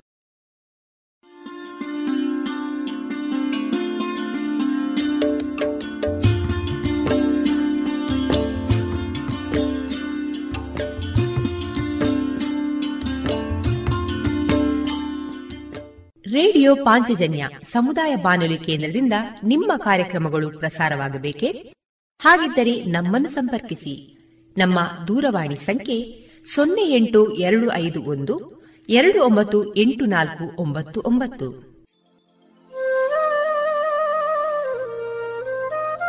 ಗಮನಿಸಿ ಕೇಳುವರೆ ನಮ್ಮ ಕಾರ್ಯಕ್ರಮಗಳನ್ನು ವೆಬ್ಸೈಟ್ ಮೂಲಕ ಕೂಡ ಆಲಿಸಬಹುದು.